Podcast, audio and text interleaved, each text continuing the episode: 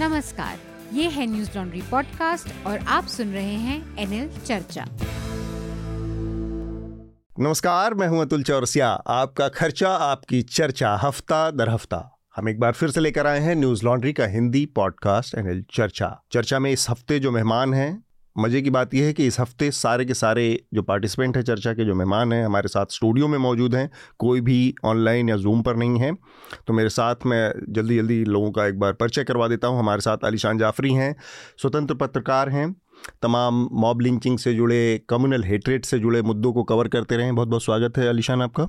इसके अलावा हमारे साथ न्यूज़ में हमारे पुराने दो साथी हृदय जोशी और शार्दुल का अध्ययन। आप दोनों का भी बहुत बहुत स्वागत चर्चा में। शुक्रिया। तो आप दोनों लोग एक हफ़्ते के गैप के बाद चर्चा में अपियर हो रहे हैं तो दोनों लोग कुछ कहना चाहेंगे कि बीच में गैप? आपका तो मतलब बहुत वाजिब है आपका। होली मुबारक। अच्छा। मुझे भी वही कहना है। होली की?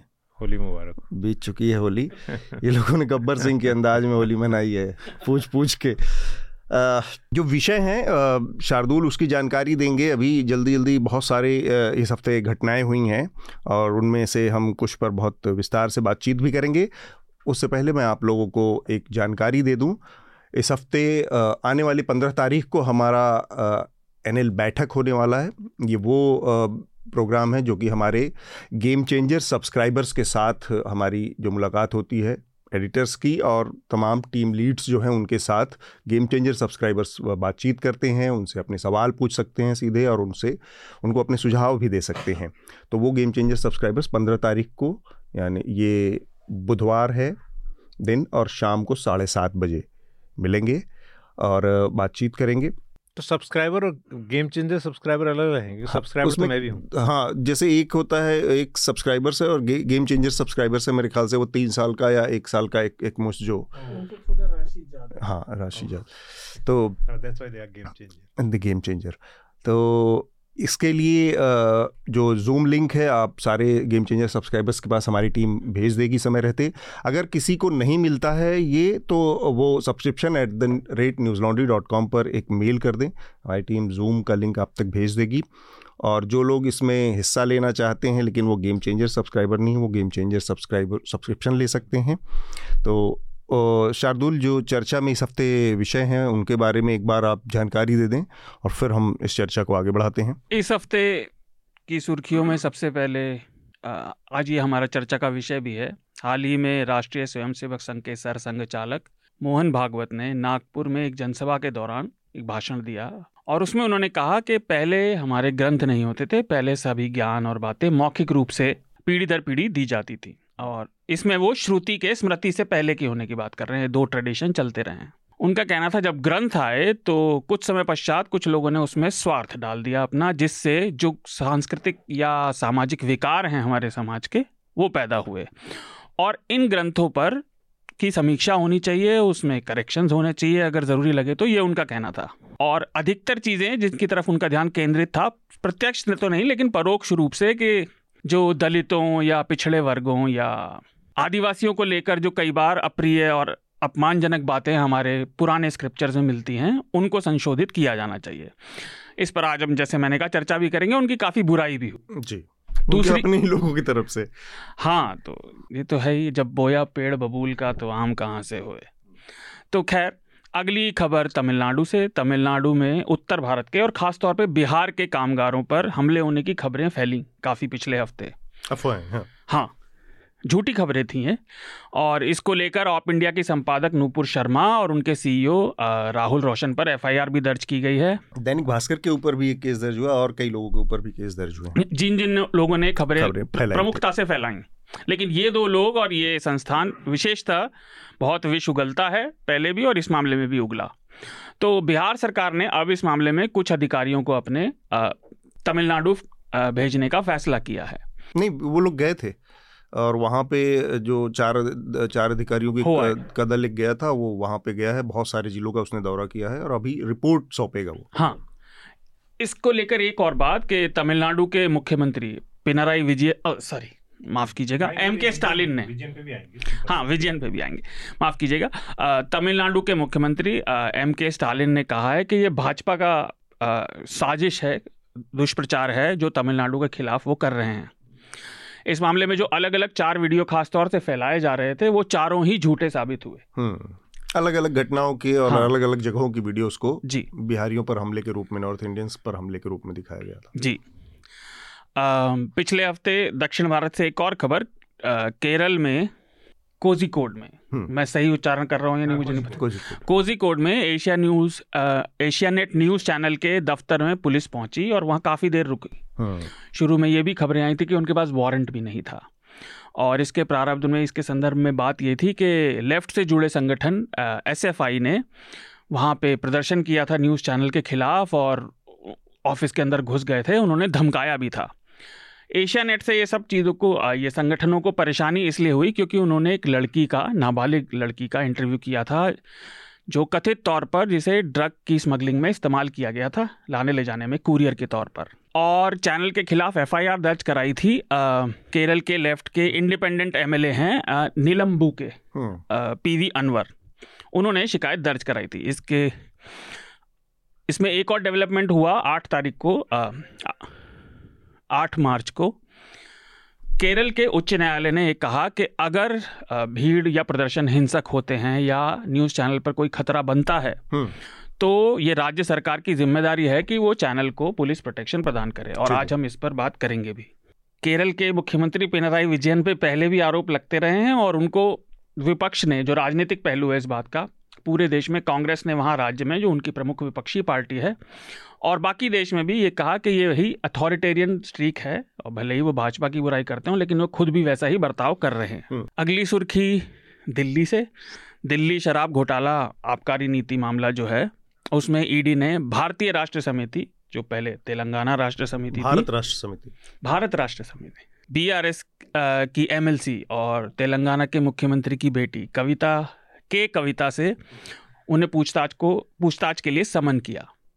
सुश्री कविता ने बयान दिया कि वे भाजपा सरकार की नाकामियों को उजागर करने के लिए लड़ती रहेंगी।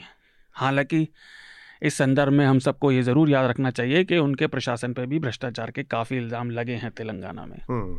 एक खबर कल ही आई आज हम शुक्रवार को रिकॉर्ड कर रहे हैं।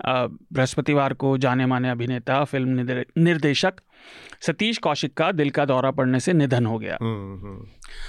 उनके मित्र अनुपम खेर ने पीटीआई को जो बयान दिया उसके अनुसार उनको अचानक बेचैनी होने लगी थी रात को और अस्पताल जाते समय ही दिल का दौरा पड़ने से उनकी मौत हो गई। अगर सतीश कौशिक की एक एक फ़िल्म या एक एक कोई अभिनय आप लोगों को याद करना हो तो कौन सा आप लोग याद करेंगे? मुझे तो कैलेंडर याद है। मिस्टर मिस्टर इंडिया का। जी। हृदय जी आपका? नहीं मैं ऐसी कोई फ़िल्म के तौर पे तो मुझे भी एकदम ध्यान नहीं आ रहा बट हम्म। हाँ यस ही वाज वेरी जो वो बहुत न केवल एक्टर बल्कि डायरेक्टर और हर लेवल पर हम्म। उन्होंने जो uh, दिखाया और जो एक स्टीरियोटाइप होता है ना कि एक्टिंग में जो होगा वो किस तरह का दिखता होगा और क्या है। हाँ, उसको भी थोड़ा हाँ। टैलेंटेड आज बल्कि एक्सप्रेस ने एक पूरा उन पे एक एंकर पीस भी छापा है। अच्छा। हम्म, फ्रंट पेज में गुप्ता ने लिखा है तो वो पढ़ना भी चाहिए लोगों को अलीशान आप? मैं भी इस वक्त तो किसी फ़िल्म तो मुझे नहीं याद आ रही है लेकिन बतौर एक्टर वो बहुत उनके कॉमिक रोल्स उनके छोटे वीडियोज़ और ख़ास तौर पर उनके जो भी मीम्स चलते हैं। तो हाल फ़िलहाल में वैसे मुझे मैं सतीश कौशिक का जिस काम को याद कर रहा हूँ कर कर सकता हूँ वो है स्कैम नाइन्टी टू में उनका जो एक, रोल है वो मुंदड़ा वाला रोल। दैट अच्छा दैट हाँ। इज़ वेरी फैंटास्टिक मतलब उतना जि- जिस तरह से कैरेक्टर में उतर के जिसको जिसको कहते हैं ना वो कि मेथड एक्टिंग जी। उतना अब्यूजिव लैंग्वेज उत, उस तरह से एक्ट करना वो वो मुझे बहुत ज़बरदस्त सतीश कौशिक का लगा कि मतलब उस आदमी ने जैसी छवि थी उस छवि के अनुरूप ही एकदम उन्होंने उतार दिया था। बाकी सुर्खियाँ बस आखिर में हम्म। ईश्वर उनकी आत्मा को शांति दे और उनके परिवार से हम सभी की सहानुभूतियाँ। एक ज़रूरी खबर कश्मीर से जुड़ी आ, आर्मी की कोर्ट ने आर्मी ट्राइब्यूनल ने 2020 के अमशीपोरा फेक एनकाउंटर मामले में तीन लोगों को जो मारा गया था आतंकवादी बताकर उसमें एक आर्मी के कैप्टन को उम्र कैद की सज़ा सुनाई है। उनकी सेंटेंसिंग अभी सज़ा एग्जैक्टली कितनी होगी ये नहीं पता क्योंकि उसका आर्मी के उच्च अधिक- अधिकारियों से पुष्टि होनी बाकी है। वो कंफर्म करेंगे।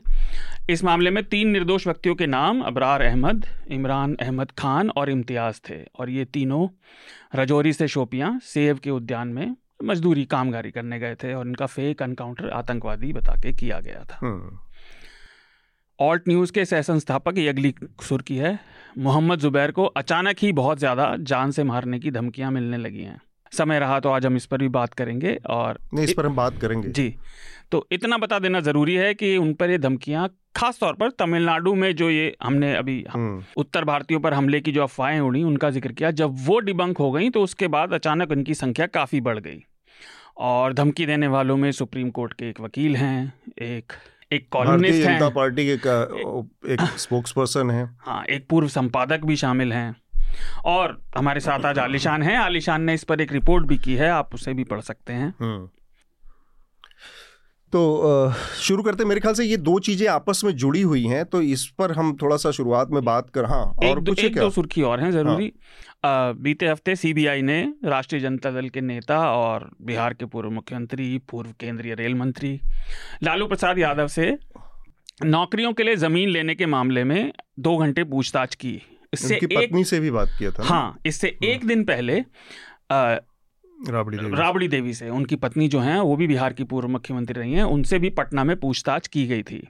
इसको लेकर उनके परिवार के लोगों ने और अ, उनके दल के लोगों ने कड़ा विरोध जताया खासतौर से उनकी पुत- पुत्री ने। हम्म। ताज़ा खबर रिकॉर्डिंग के समय आज सुबह आई है कि दिल्ली में करीब पंद्रह जगहों पर इसी मामले को लेकर अलग अलग ठिकानों पे छापेमारी जारी है। ओके।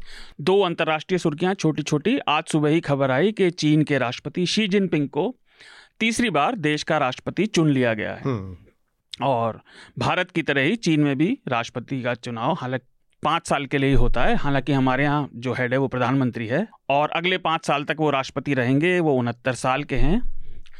बीच में उन्हें काफ़ी इस पिछले एक दो वर्षों में कोविड के चलते और अर्थनीति के चलते काफ़ी विरोध का अपनी पार्टी के अंदर और पब्लिक में सामना करना पड़ा था। साथ ही चीन के नए प्रधानमंत्री भी नियुक्त किए गए ली चियांग वो भी आज सुबह ही यानी कल रात नियुक्त हुए हैं। हम्म।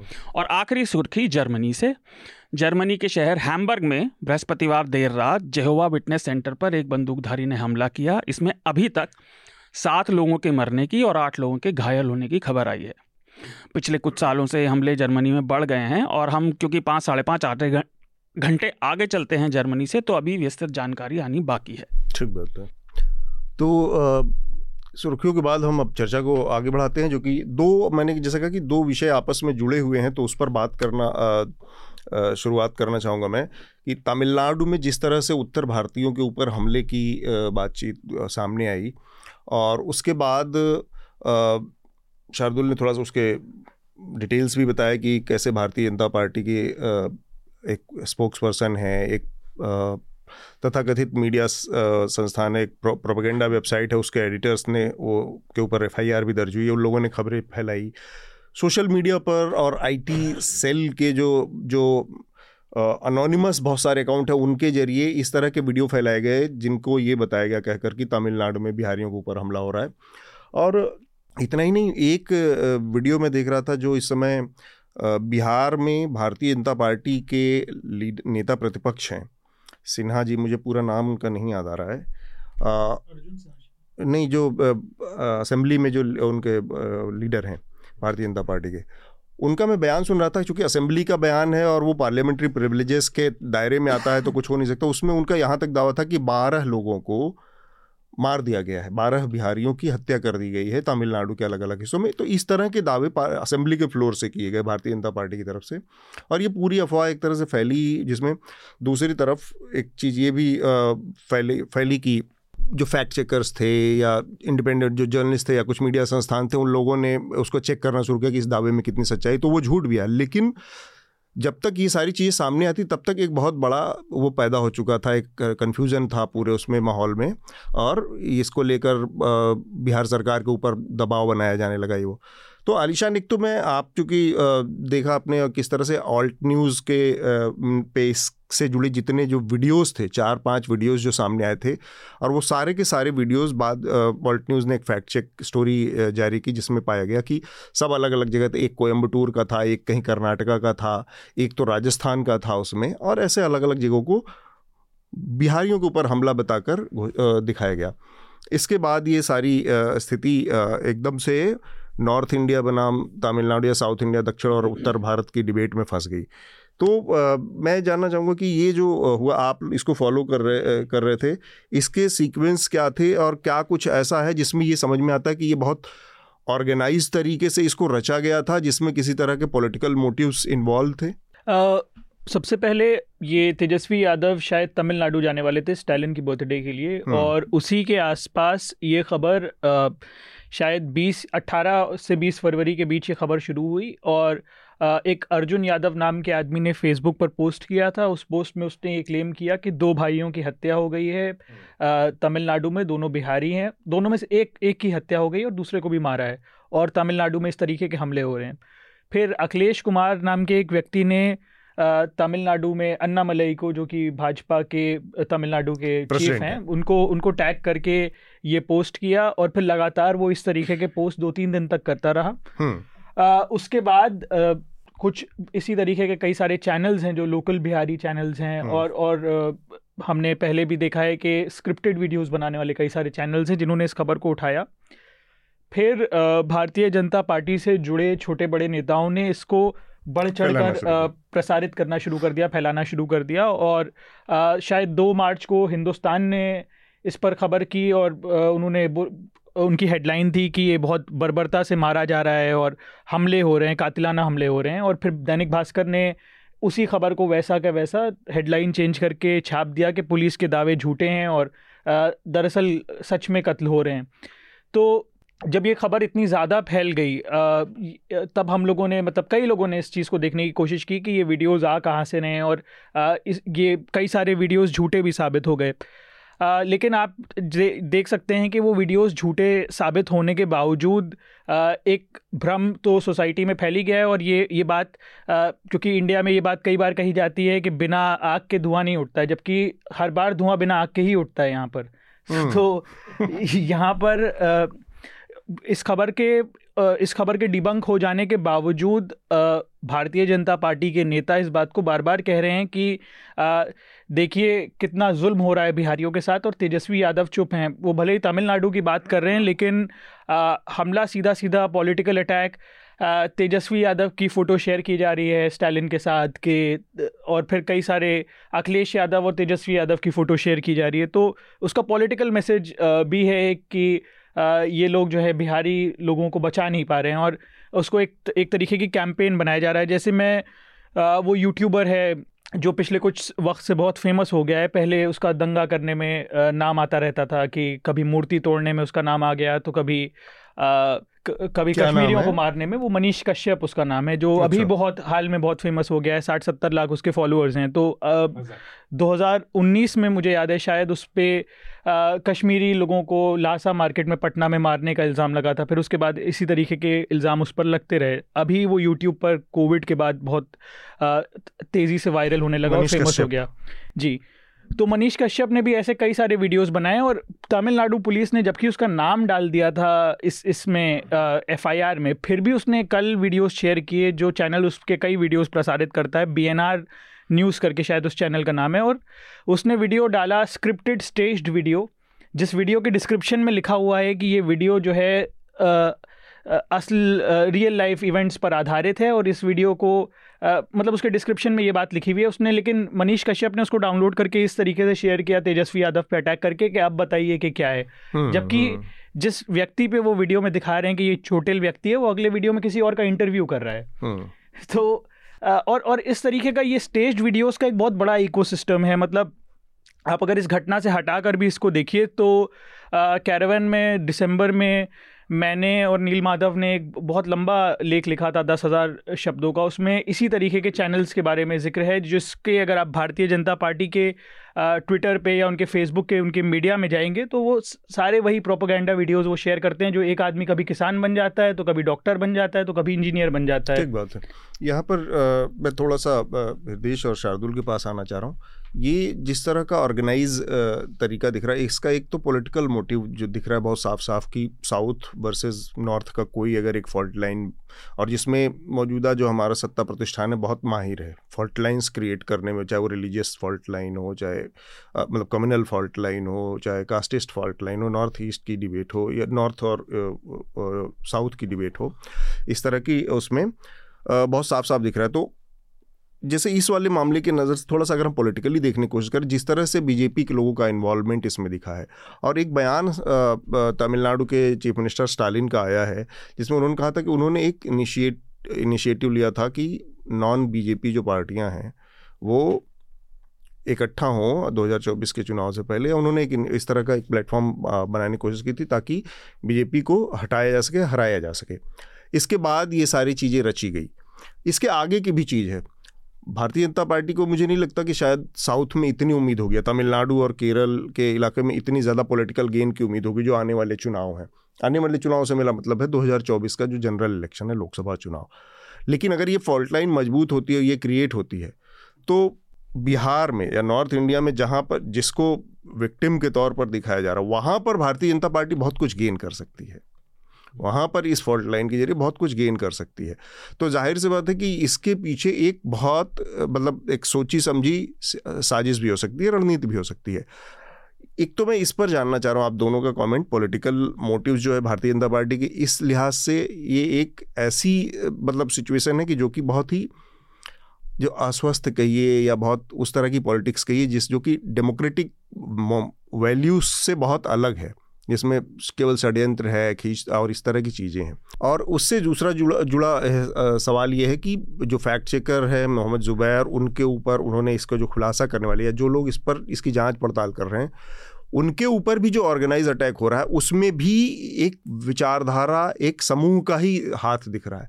तो उसके बारे में भी मैं थोड़ा सा आप लोगों की पहले राय जानना चाह रहा हूँ, फिर मोहम्मद जुबैर के ऊपर जो डेथ थ्रेट आए हैं, जिस तरह की भाषा इस्तेमाल की गई, उसके बारे में और बात करेंगे हम। तो इसमें राय बताने वाली ऐसी कोई बहुत वो नहीं है कि हम सभी अपनी राय इतनी प्रकट कर रहे हैं आजकल सोशल मीडिया में और वो राय प्रकट करने में ज़्यादातर लोग वो हैं जो जिनको पता भी नहीं होता है। और मैं इंक्रीजिंगली मतलब मुझे ऐसा लगता है जैसे जैसे समय बीत रहा है और मैं आपको बहुत ईमानदारी से बता रहा हूँ मैं अपने आप को शैल में जाता हूँ महसूस करता हूँ कि बोलने का मन नहीं करता है। ट्विटर हम्म। पे फेसबुक तो मैंने बिल्कुल छोड़ ही दिया है। क्योंकि हर जगह वहाँ कोई अगर मैं ये लिख रहा हूँ कि ग्लोबल वार्मिंग से कुछ हो रहा है प्रॉब्लम तो उसमें भी वो पलट के मुझ पर हमला करता है कि तुम ये इसलिए लिख रहे हो क्योंकि फलाने डिमकाने की वहाँ पर सरकार है और ये। सो हम्म, हम्म। हमने अपने सोचने की क्या शक्ति खो दी है नंबर वन नंबर टू जो आपने पॉलिटिकल एंगल कहा वो इसका पॉलिटिकल एंगल है ही। क्योंकि इस वक्त एक सोच है कि कोई नेता अगर बोल रहा है तो पहले उसको कहोगी वो सारे हिंदुस्तान से नफरत करता है और इसलिए वो ऐसे बोल रहा है। फिर उसका एक सबसेट तैयार होता है कि भैया इस कॉन्स्टिट्युएंसी से नफरत करता है तो इसके खिलाफ हो रहा है। फिर एक और सबसेट उसका तैयार होता है अंदर। तो यानी एक लेयर है नफरत का भी एक की भी एक लेयर है। पहले पूरे हिंदुस्तान के खिलाफ मुझे बताओ फिर एक सेट ऑफ़ पीपल के खिलाफ मुझे बताओ। तो ये जो लड़ाई चल रही है उसकी एक पॉलिटिकल डायमेंशन एक पॉलिटिकल एनालिस्ट के तौर पे जो कोई बहुत बड़ी बात मैं नहीं कह रहा हूँ ये हम्म। कि स्टालिन एक अकेली बड़ी पार्टी के नेता हैं जो खुल के कांग्रेस के पक्ष में खड़े हैं अगर और बीजेपी को अभी भी लगता है कि 2024 की जो लड़ाई है हम्म, हम्म। वो अभी भी कांग्रेस ही सबसे बड़ी प्रॉब्लम उनकी होने वाली है जितनी जिस भी लेवल पर हो हाँ, हाँ। सीटें भले लेके आते हैं सो इसलिए वो उसको थोड़ा बढ़ाना चाहते हैं नंबर टू ये तो पॉलिटिकल बात हो गई और ये लड़ाई चलती रहेगी आने हम्म। वाले दिनों में। इसमें कुछ गलत भी नहीं है अगर मिस इन्फॉर्मेशन वाला एंगल ना आए। हम्म। इसमें कोई गलत नहीं है। ये कहना कि हम सभी कहते हैं कि ये पार्टी इसका ख्याल नहीं रख रही वो पार्टी उसको अपीज कर रही है। ये आज की नहीं, नहीं मिस इन्फॉर्मेशन हाँ, वाले लेकिन मिस इन्फॉर्मेशन जो आपने बात उठाई है मैं उसी पे टिके रह के कहना चाहता हूँ कि एक जमाना और जो बहुत पुराना नहीं था अभी कुछ साल पहले तक ये था कि एक गलत खबर चलने पे पूरे संस्थान को ग्लानी होती थी। हम्म। वो डिस्क्लेमर देता है कहता है भूल है, है तो खबर गलत कुछ देर के लिए। ये एक एरर ऑफ़ जजमेंट और वो हो सकता है। लेकिन मोटिवेटेड तरीके से गलत वीडियो सर्कुलेट करना और ये करना और ये तब जबकि सरकार लगातार बात करती है कि सेल्फ रेगुलेशन होना चाहिए। मुझे अभी हम आगे यहाँ से केरला भी जाएँगे और वहाँ पर जो हम्म। हुआ एशिया नेट के चैनल के साथ उसको भी बात करेंगे। वो एक अलग मुद्दा है पर किसी हद तक जुड़ा हुआ भी है। हम्म। तो ये एक चीज़ है मैं आगे शार्दुल पे छोड़ूँगा। तो हाँ। ये एक बड़ी बात है कि एरर ऑफ़ जजमेंट की जैसी अब कोई बात ही नहीं होती नहीं तो होती तो खुल्लम खुल्ला खेल हो रहा है कि भैया ये खबर है। सीधे सीधा। और हाँ तो चाहे कोई अपना आर्टिकल लिख रहा है तो वो भी इतना ओपिनियनेटेड है वो है लेकिन ओपिनियनेटेड होना और गलत खबर चलाना ये दो अलग अलग चीज़ है दंगा बढ़ाने की नीयत से वैमनस्य फैलाने की नीयत से। और फिर जो हम एक ऐसा समाज बना रहे हैं जहाँ लगातार एफआईआर हो रही है कुछ सही हो रही है कुछ लोगों को पकड़ के ले जा रहे हैं कुछ गलत हो रही है ये चीज़ें आने वाले दिनों में इससे बढ़ने ही वाली हैं हमको सबको समझना पड़ेगा। देखिए हमने अलग से ज़ुबैर पे पहले भी हमलों की बात की है। मैं इस पर हमारी ही न्यूज़ लॉन्ड्री में ही मित्र हैं सहयोगी जयश्री उनका लेख मैं जब पढ़ रहा था तो मुझे ये लगा कि अगर हम ये मान भी लें बेनिफिट ऑफ़ डाउट देते हुए भी कि भाजपा का केंद्रीय नेतृत्व ये सब नहीं चाह रहा तो इतनी तो बात स्पष्ट है कि उनके कार्यकर्ता और जो एक तरह का इकोसिस्टम जो उन्होंने बनाया उसकी अब ये सहज वृत्ति बन गई है। हम्म, वो बहुत ज़्यादा वलनरेबल हैं झूठों के लिए और वो ज़रा से भी समझदार राजनेता की तरह बर्ताव नहीं करते। और तुरंत अटैक मोड में आते हैं रिएक्शनरी मोड में आते हैं। दूसरी बात, ये लोग झूठ और सच में अंतर करना भूल गए हैं कि हमें रिएक्ट करने से पहले क्या किया जाए। और उनका इकोसिस्टम कहीं ना कहीं उनके नियंत्रण के बाहर हो रहा है। ये बात किसी से नहीं छुपी है, क्योंकि इस मामले में अगर आप केंद्रीय नेतृत्व में राजनीति की नज़र से देखें तो उन्हें कोई फ़ायदा नहीं हो रहा। अगर केंद्रीय नेतृत्व है तो हो सकता है जैसा हृदय ने कहा ये नीति हो सकती है कंसोलिडेशन की अपने इलाकों में अपने लोगों में लेकिन ये कोई फ़ायदेमंद नीति नहीं है देश के नज़रिए से प्रशासन के नज़रिए से। नहीं पर पॉलिटिकल पार्टी को तो फ़ायदा हो रहा है ना आप सत्ता में बने रहते हैं ये सब करके। हाँ। इतना बड़ा फ़ायदा कम तो फ़ायदा ये और इसीलिए सब कुछ हो रहा है अब अगर ऐसा है देखिए हम तो जानते नहीं अभी तक तो ये तथ्य बाहर नहीं आया कि इसके असल में पीछे कौन था झूठी खबरों को फैलाने में या इसकी जो प्लानिंग थी। जो एक कोऑर्डिनेटेड अटैक होते हैं ये एक इकोसिस्टम है जो कम से कम मेरी नज़र में कुछ मामलों में तो इनके नियंत्रण के बाहर जा रहा है क्योंकि बहुत से लोग इस सिस्टम में काम करके बाहर भी निकले हैं लेकिन विचारधारा आप सभी जानते हैं बदलना इतना आसान नहीं होता। लोग उसमें लगे रहते हैं। साथ में उनके अधिकतर नेताओं में आज के वक्त में विवेक नहीं बचा। आपने जैसे उदाहरण दिया विजय कुमार सिन्हा का उन्होंने बिना ये जांचे कि ये तथ्य ठीक है या नहीं और वो एक बड़े राज्य के नेता विपक्ष हैं लेकिन उन्होंने इतनी भी जहमत नहीं उठाई जबकि उन्हें केवल अपने शायद किसी असिस्टेंट को मैं केवल इमेजिन कर रहा हूँ कॉल करना होगा। हम्म। अपनी टीम में से एक को कि भाई चेक करके बताओ ये खबर कितनी सच्ची है। लेकिन अगर उसकी भी जहमत नहीं उठाई तो ये इसके शिकार होने की और इसमें लिप्त होने की प्रोपेंसिटी बहुत ज़्यादा बढ़ गई है। बिल्कुल। और फिर तो वही देखिए ईडीएम की तरह बात है झूठ अराजकता का भी और अनुशासनहीनता का बीज है। ये सारी पिछले कुछ सालों से जो ये सब चल रहा है ये झूठ के पे बेस है। आधी से बा, ज़्यादा बातें झूठ निकलती हैं। या उन्हें इस तरह से तोड़ मरोड़ कर अर्ध सत्य की तरह पेश किया जाता है कि आम व्यक्ति जो समाचार देख रहा है या उस खबर को पढ़ रहा है या सुन रहा है वो ये ना पहचान पाए कि दूध का दूध पानी का पानी है क्या। हम्म, और बाकी का नज़ारा हमारे सामने ही है। अब ठीक बात। इनको एक चीज़ और ये इकोसिस्टम इतना खतरनाक है कि अगर इसमें कुछ लोग लिप्त भी हैं तो वो जानते हैं कि इससे पहले खबर डिबंक हो, सही बात बाहर आए एक दो दिन में, तब तक उनके लोगों में फटाफट व्हाट्सएप के ज़रिए फैल जाती है। और फिर उसको आप नकारते रहिए, ठीक करते रहिए, वो खबर वो उस इकोसिस्टम में फैलेगी नहीं तो लोग फैल जाते हैं। तो जैसा आप कह रहे हैं वो सीधा सीधा बांट कर राजनीतिक लाभ लेने की राजनीति है जिससे किसी का फ़ायदा नहीं होना। इन्हें लगता है इनका आज का फ़ायदा है तो सरकार पिक्चर का डायलॉग है पहली बार मैं बॉलीवुड का अपनी तरफ़ से एग्ज़ाम्पल दे रहा हूँ। कि पास के फ़ायदे से पहले दूर का नुकसान सोचना चाहिए। इसमें हम सब का नुकसान है। पर राजनीति इसके लिए नहीं जानी जाती वो तो तो इन किन प्रकार सबसे पहला उनका जो लक्ष्य होता है वो है कि इस समय कैसे इस संस्था को बनाए रखा जाए। बचाए नहीं बनाए रखा बिल्कुल। तो लेकिन इसमें मोहम्मद ज़ुबैर का जो ज़िक्र आया और जिस तरह से उसके बाद इस घटना का ऑल्ट न्यूज़ पर जो फैक्ट चेक हुआ और मोहम्मद ज़ुबैर के ऊपर बहुत सारे मतलब मैं पढ़ रहा था उस भाषा को भी उसकी भाषा तो जो है खुलेआम धमकी देने वाली भाषा है और सब, मज़े की बात यह है कि ऐसी ऐसी चीज़ों पर एफ़ आई आर हो रही जैसे हृदय आप कह रहे हैं एफ़ हो रही हैं, दोनों तरफ़ से लोग उठाए जा रहे हैं, लोग तो ये किस्म की जो अच्छी चीज़ तो नहीं है, ये कोई स्वस्थ परंपरा तो नहीं है, लेकिन वो भी बहुत सिलेक्टेड सिलेक्टिव तरीके से हो रही है कि इतने इतने खुलेआम किसी को धमकियाँ दी जा रही उस पर कोई कार्रवाई नहीं हो रही है। ठीक है, उसका एक लॉजिकल एक चीज़, एक टेक्निकल चीज़ हो सकती है कि जुबैर खुद जाएँ, अपनी शिकायत करे, तब पुलिस सोचेगी। लेकिन इतनी सारी चीज़ें एक के बाद, एक के बाद, एक के बाद आपके सामने आ रही है और अब तो बहुत सीरीज़ हो गई है। तो भी इस, इसमें कोई रोक टोक नहीं देखता।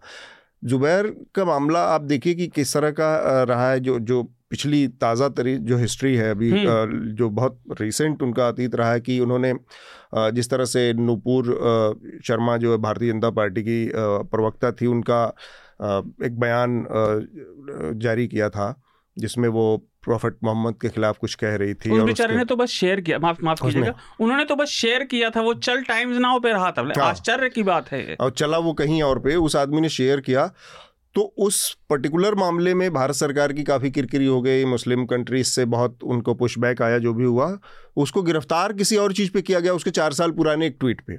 अब वहाँ से स्थिति और आगे बढ़ गई है, जिस तरह की धमकियाँ मिल रही हैं जुबैर को तो ये एक इस धमकी के मद्देनज़र जुबैर के लिए, जुबैर के बारे में मतलब प्रतीक सिन्हा और न्यूज़ की ज़िम्मेदारी है उससे ज़्यादा लेकिन ये हम सब एक, एक सिविल सोसाइटी या फिर एज अ जर्नलिस्टिक फ्रेटर्निटी के तौर पर इस पर बात करना बहुत ज़रूरी है कि ऐसा क्या कर रहे हैं जुबैर जिसकी वजह से उनको मौत की धमकियाँ मिल रही हैं और इतने खुलेआम एक लोकतंत्र में जहाँ पर माना जाता है कि हमारे चेक्स एंड बैलेंसेज हमारा सिस्टम इतना जर्जर नहीं है कि कोई बनाना रिपब्लिक की तरह से कि कोई किसी को आके मार के चला जाए। लेकिन फिर भी खुलेआम धमकी देते तो अलीशान और फिर बाकी लोग। मुझे लगता है ज़ुबैर को धमकी देने के अगर दो अब दो लेवल्स पर इसको देखें। पहली तो ज़ुबैर जो काम करते हैं अभी तमिलनाडु का चाहे केस हो जिसमें वो पूरी वेव प्रोपोगंडा की शुरू हुई उससे पहले ही ज़ुबैर ने जिस तरीके से वो जिस तरीके से वायरल कर देते हैं दूसरी तरफ़ के, जो सच को वो वायरल कर देते हैं कि उस प्रोपोगंडा को एक्सपोज कर दिया उन्होंने, उससे बहुत हद तक ब्रेक लग जाता है उस प्रोपोगंडा पर। और उससे पहले भी चाहे धर्म संसद हो या फिर उसके बाद ये नूपुर शर्मा वाला पूरा एपिसोड ज़ुबैर ने जिस तरीके से ख़ास तौर पर मुसलमानों के ख़िलाफ़, जो कि अभी it's the elephant in the room सबको पता है कि मुसलमानों के लिए किस तरीके की भाषा का हिंदुस्तान में इस्तेमाल किया जाता है। ज़ुबैर जब रोज़ अपनी टाइमलाइन पर उस चीज़ को उजागर करके रख देता है तो लोग उसको झेप नहीं पाते हैं उस पर किसी ना किसी तरीके से लोगों को रिएक्ट करना पड़ जाता है।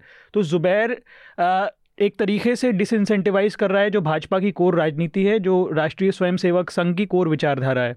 और आ, उतनी इफेक्टिवली शायद ही आ, किसी इंडिविजुअल ने पिछले एक आध साल में ये चीज़ करी हो और लोगों ने भी की है लेकिन ज़ुबैर ने जिस तरीके से और आ, उस अलावा इसके कई बार ऐसा हुआ है कि ज़ुबैर ने कुछ पॉइंट आउट किया है और जो लोग झूठी खबरें या नफ़रत फैला रहे हैं उनके खिलाफ सरकार को कार्यवाही शर्मिंदगी के मारे कार्यवाही करना पड़ गई है। तो इस वजह से ज़ुबैर आँखों में खटकता है और दूसरा दूसरी वजह जो मुझे लगती है वो ये है कि ज़ुबैर को डीलेजिटिमाइज़ करना ये एक पोस्ट ट्रूथ एज है जहाँ पर आप आ, सब जानते हैं कि तमिलनाडु का वो प्रोपोगंडा एक्सपोज हो गया है लेकिन फिर भी उस प्रोपोगंडा को आगे बढ़ाना है। इसके लिए जो लोग प्रोपोगंडा को एक्सपोज करते हैं उनको लगातार गाली देना या उनको समाज में इस तरीके से बना देना कि उन उनकी बात का कोई महत्व नहीं रह जाए खासतौर पर आपकी आ, आपकी ऑडियंस के बीच में। हम्म। कि वो कुछ भी बोलें अगर आपको पता है कि वो बोल रहे हैं सुबह सूरज निकलता है तो इस बात पर भी उनको झुटलाना है ये आ, सीधी बात है।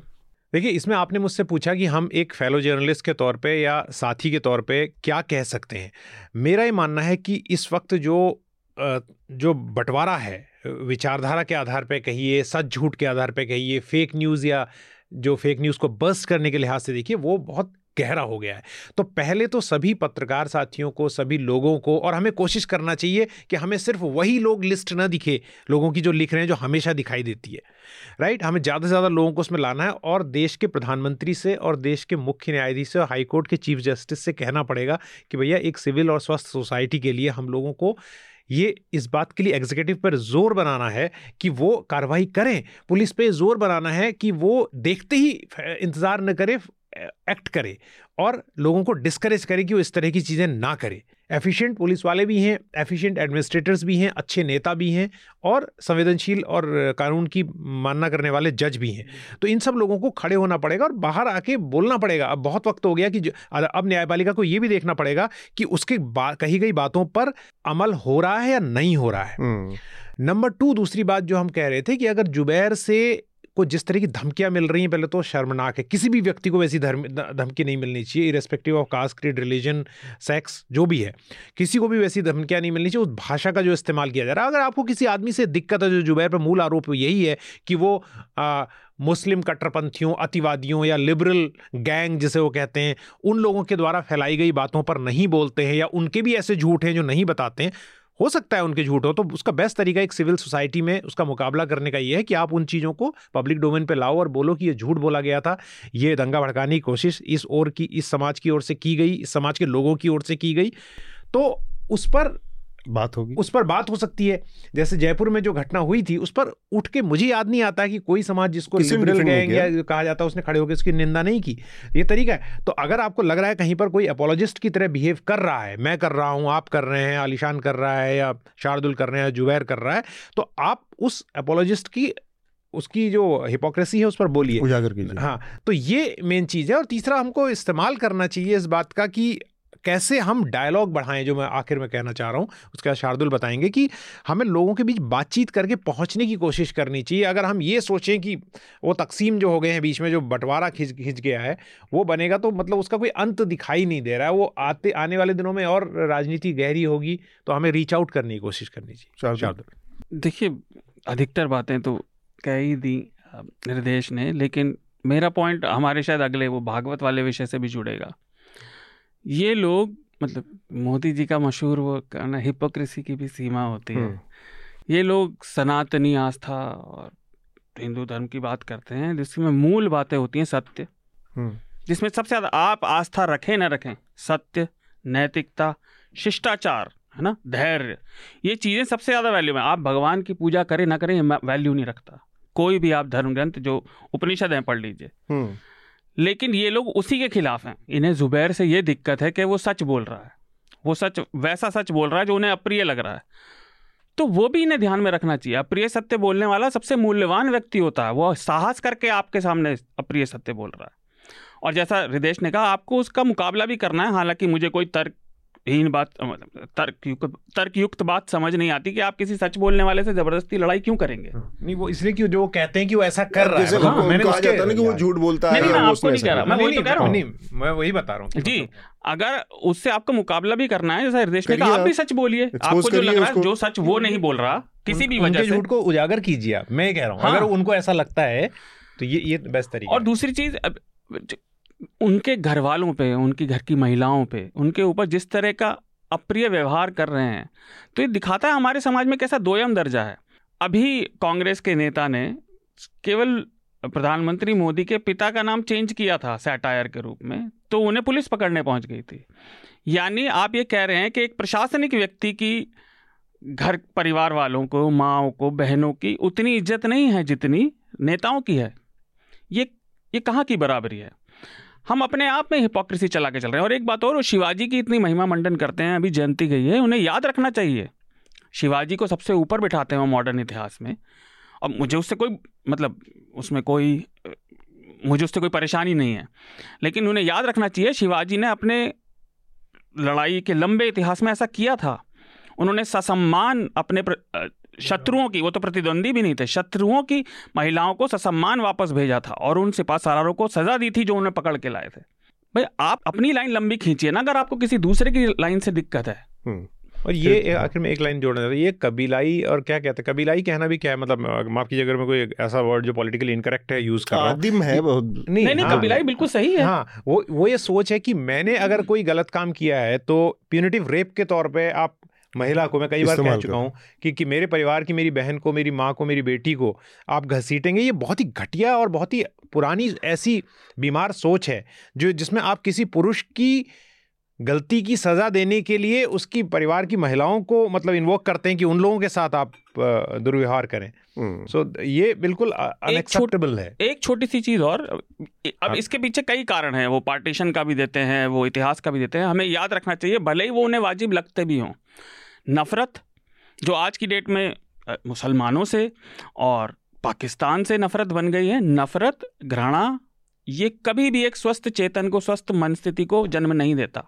चाहे वो कितनी वाजिब लगे वो कितनी जस्टिफाइड हो लेकिन जो व्यक्ति इससे ग्रस्त है इस तरह के ट्रॉमा से मैं तो ट्रॉमा को भी उसमें शामिल कर रहा हूँ वो व्यक्ति स्वस्थ डिसीज़न नहीं लेता। नहीं ले सकता। बिल्कुल ठीक बात। कुछ जोड़ना है आलिशान आपको? मैं इसमें आगे मैं, आगे मैं वही चीज़ सोच रहा था कि आ, और और आप एक तरीके से जो इन्होंने बताया कि ज़ुबैर के घर की महिलाओं पर हमला किया गया उस कि आपकी खाला फूपी अम्मी इन सबको हम रंग लगाना चाहते हैं और वो एक तरीके का सेक्सुअल हाँ। जोक था और फिर उसके बाद ना सिर्फ़ उसने जोक मारा जिसने और जुबैर ने बस उसको इतना बोला कि क्या मैं तुम्हारी शिकायत तुम्हारी कंपनी में कर दूँ? हम्म। और उस पर ये उल्टा बोला गया कि देखिए एक हिंदू ने एक मुसलमान को होली की बधाई दी थी और ये कितनी ढिटाई और मक्कारी है इस बात में। बिल्कुल। कि बधाई दी थी और उसको जो है इस तरीके की धमकी दी गई और ये लोग जो है कोई भी सीधा साधा समझदार आदमी उस उस ट्वीट को ट्वीट को पढ़ के समझ सकता है कि वो आदमी महिलाओं को टारगेट कर रहा है उनके उनको एक तरह से सेक्सुअल कमेंट था वो।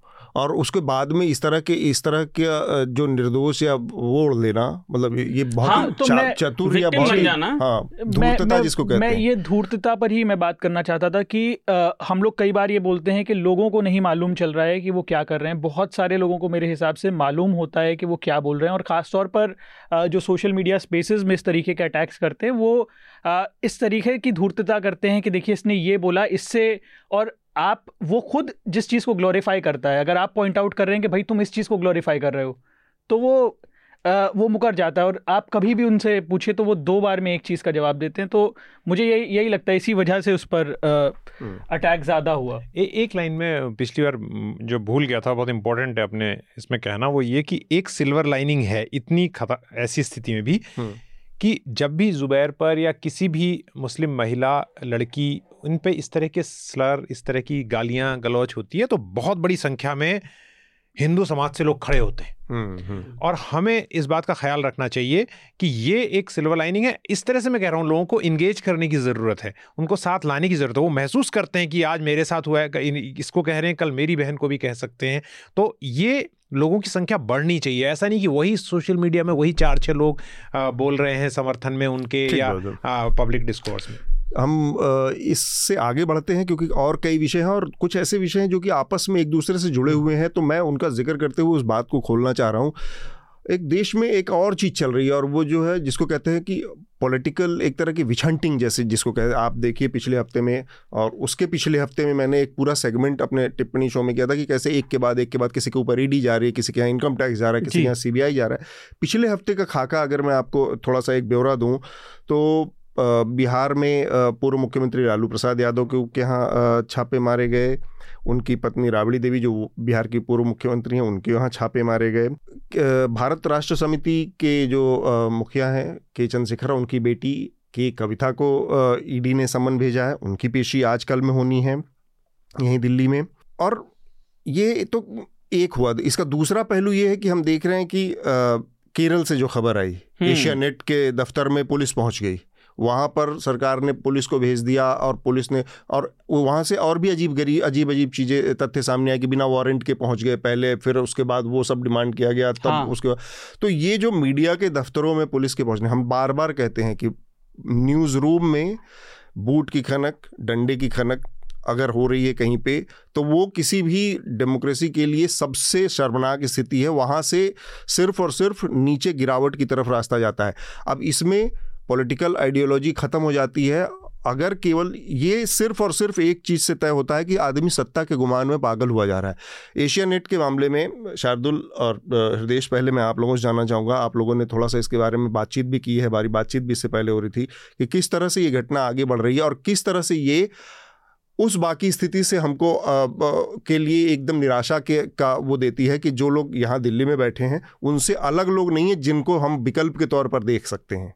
मैं अपनी बात रखने से पहले एक बात कहना चाहूँगा। बड़ा आसान है इस मामले में स्ट्रॉ मैन आर्ग्यूमेंट माना कि देखो कम्युनिस्ट भी ऐसे ही हाँ। है। ना? पर अगर आप देखें भारत में कम से कम मेरे ना समझ ओपिनियन में भारत में कोई भी पार्टी जब थोड़े समय सत्ता में रह लेती है तो उसका बर्ताव खास तौर से मीडिया के लोगों से और मीडिया के उस सेक्शन से जो उससे थोड़ा सवाल ज़्यादा पूछता है। हो सकता है उस मीडिया के सेक्शन के अपने बायोस वो इस वजह से पूछ रहा है। आपसे हाँ। वो विचारधारा अलग रखता हो। लेकिन उसको अपने जूते के तले कहें या अंगूठे के तले दबाने की ये ये चेष्टा हमेशा रहती है। अब पिनराई विजयन जो हैं उन पर काफ़ी समय से केरल में आरोप लगते रहे हैं कि वो भी एक अथॉरिटेरियन की तरह बर्ताव करते हैं। जी।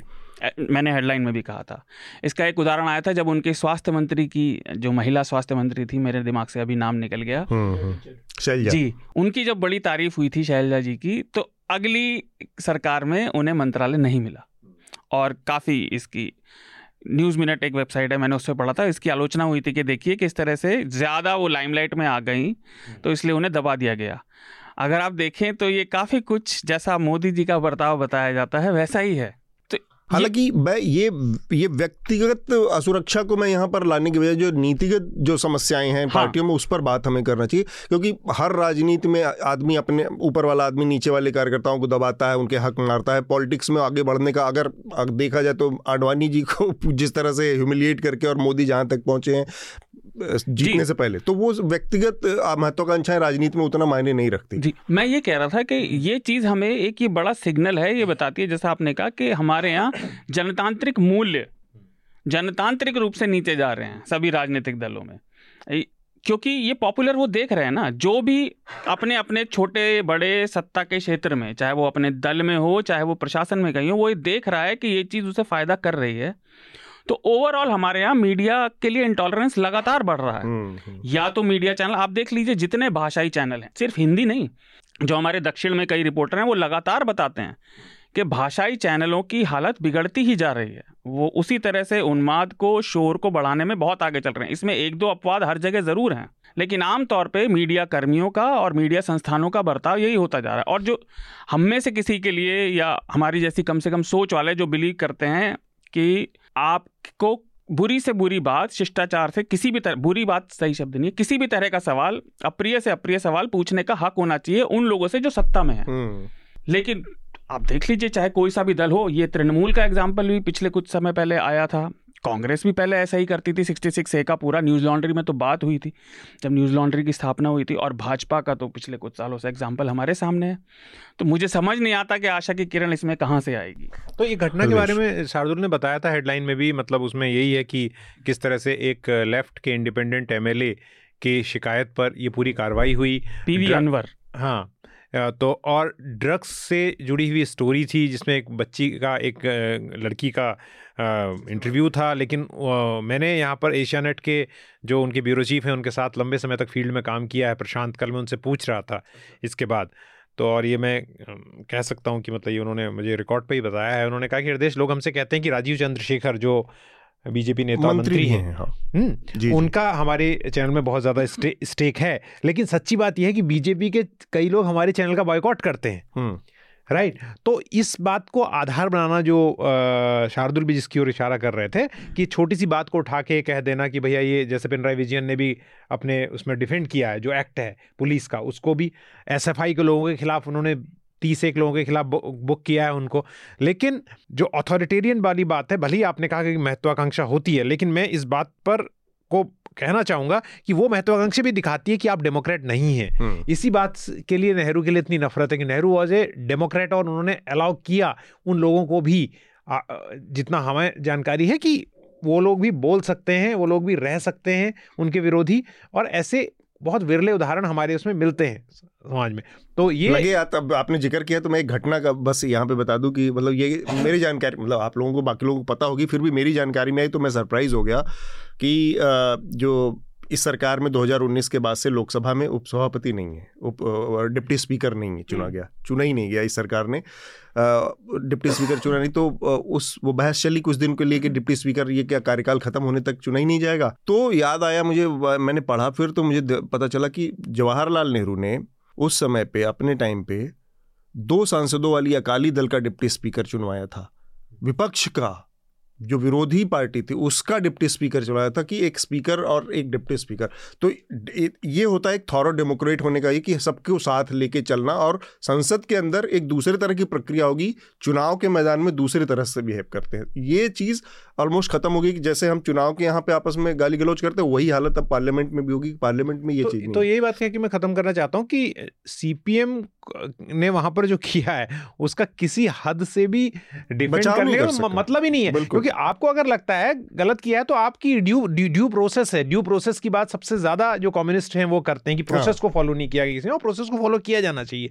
तो ये एक बहुत बड़ा संकट है और ये संकट बढ़ेगा जैसे मैंने शुरू में कहा कि लाइनें जिस तरह से तकसीम हो रही हैं तो हर आदमी ने सोच लिया है। मैं नाम नहीं लेना चाहता अभी क्योंकि आउट ऑफ़ कॉन्टेक्स हो जाएगा लेकिन जिन राज्यों में बीजेपी की सरकारें नहीं वहाँ भी लोग इस तरह से सोच रहे हैं कि अब जो है क्या यही तरीका है कि हम बिल्कुल मजल कर दें और वो हम लोगों के लिए जो पत्रकार हैं क्योंकि हमें तो लिखना है हमने टू जी पे भी लिखा थ्री जी पे भी लिखा अभी भी लिख रहे हैं आगे भी लिखेंगे। तो हम लोगों को सोचना चाहिए कि जब विपक्ष में आप हो तो उस कहीं पर भी राज्य में या मरकज़ की हुकूमत में तो विपक्ष में हो तो विपक्ष कैसे बिहेव का उस वक्त जो आप डिमांड करते हो वो सत्ता पक्ष में जब आप पहुँचते हो उस वक्त भी डिमांड करना चाहिए। आलिशान कुछ कहें उससे? एक छोटी सी बात पहले बहुत छोटी माफ़ कीजिएगा। जो आपने बात याद दिलाई तो देखिए सकाल टाइम्स वाला भी हमारा न्यूज़ लॉन्ड्री का केस हुआ था। तो ये अपवाद स्वरूप नहीं है ये सारी चीज़ें लगातार हो रही हैं। और एक चीज़ मेरे दिमाग में आई हाईकोर्ट ऑर्डर के को देखते हुए कि उन्होंने कहा कि राज्य प्रशासन पुलिस सुरक्षा प्रदान करे चैनल को। हाँ इस मामले में जो हाईकोर्ट हाँ का है। आप देखिए पुलिस तो सरकार का काम करती है वो जनता की सेवा कहाँ करती है? हम पुलिस रिफॉर्म की बात लगातार करते हैं। हाँ। ये बात अपने आप में विरोधाभासी हो जाएगी। राजनीतिक दलों को मिलिशिया के तौर पे काम करती है पुलिस हाँ। हर स्टेट में। मैं एक अल्जीरियन राइटर का जिनका भी इस वक्त मुझे मेरे जहन से नाम उतर गया है उनका लेख पढ़ रहा था कुछ वक्त पहले। उन्होंने एंटी कॉलोनियल लेख था और उन्होंने अफ्रीका और एशिया के लोगों को संबोधित करके लिखा था वो लेख। उसमें उन्होंने लिखा था कि आ, हम लोग जब एक नई दुनिया बनाएँगे तब हमें याद रखना है कि हमें यूरोप जैसा नहीं बनना है क्योंकि जब किसी ने यूरोप जैसा बनने की कोशिश की थी तो वो अमेरिका बन गया। तो हमें एक ऐसी दुनिया बनाना है और इसी जिस जिसमें हम यूरोप जैसा ना बने वो कॉलोनियलिज्म के संदर्भ में बात कर रहे थे। और आ, आप अगर देखें तो बहुत सारी पार्टीज़ ख़ास तौर पर आ, मैं मैं देखता हूँ ट्विटर पर भी जिस तरीके से जिस भाषा का प्रयोग एक वक्त पहले भाजपा का आईटी सेल करता था अब वो लगभग सब पार्टीज़ करती हैं। तो आ, एक डेमोक्रेटिक प्रोसेस में भी अगर आप कॉमन लोगों को आप मासिस को ये पॉइंट आउट करना चाहते हैं कि जो चीज़ें हो रही हैं वो गलत हैं तो आपको उससे थोड़ा हटना पड़ेगा आपको उससे एक अलग राजनीति शुरू करना पड़ेगी। बहुत मैं आइडियलिज्म की बात नहीं कर रहा हूँ लेकिन आपको उसको पॉइंट आउट करने के लिए भी अपने बिहेवियर में अपने कामों में कुछ ना कुछ चेंज लाना पड़ेगा। जैसे एक वो किताब है अब मुझे लगता है मैं मैं एक परसेंट गलत हो सकता हूँ मैं नाइन्टी नाइन परसेंट मुझे भरोसा है मैं ठीक बोल रहा हूँ। एक किताब है जो आउट ऑफ़ प्रिंट है अच्छा। लेकिन उस किताब को अगर कोई किसी के पास हो और कोई दोस्त से मांग के पढ़ सके उसका नाम all the prime minister's man Janardan Thakur की लिखी हुई किताब है। उसमें वो बंसीलाल के बारे में बताते हैं कि तिलमिला के जब उनकी सरकार की संजय गांधी की आलोचना होती थी तो बंसीलाल ये कहते थे लोगों से जनसभाओं में कि ये अखबारों में इतनी जहरीले होते हैं ये अखबार कि इस पे रख के आप पकोड़े और ये सब मत खाया करो। गरीब लोग उसमें गरीबी बहुत थी लोग हम्म, हम्म। इस्तेमाल करते थे एज ए प्लेट अखबारों को पुराने क्योंकि इससे आपके बच्चे बीमार पड़ जाएँगे। इतना जहर है इन लोगों। तो ये तरीका जो था उस वक्त भी था। अथॉरिटेरियन जिसका ज़िक्र कर रहे थे शार्दुल तो और जो इशारा आलिशान कर रहे हैं।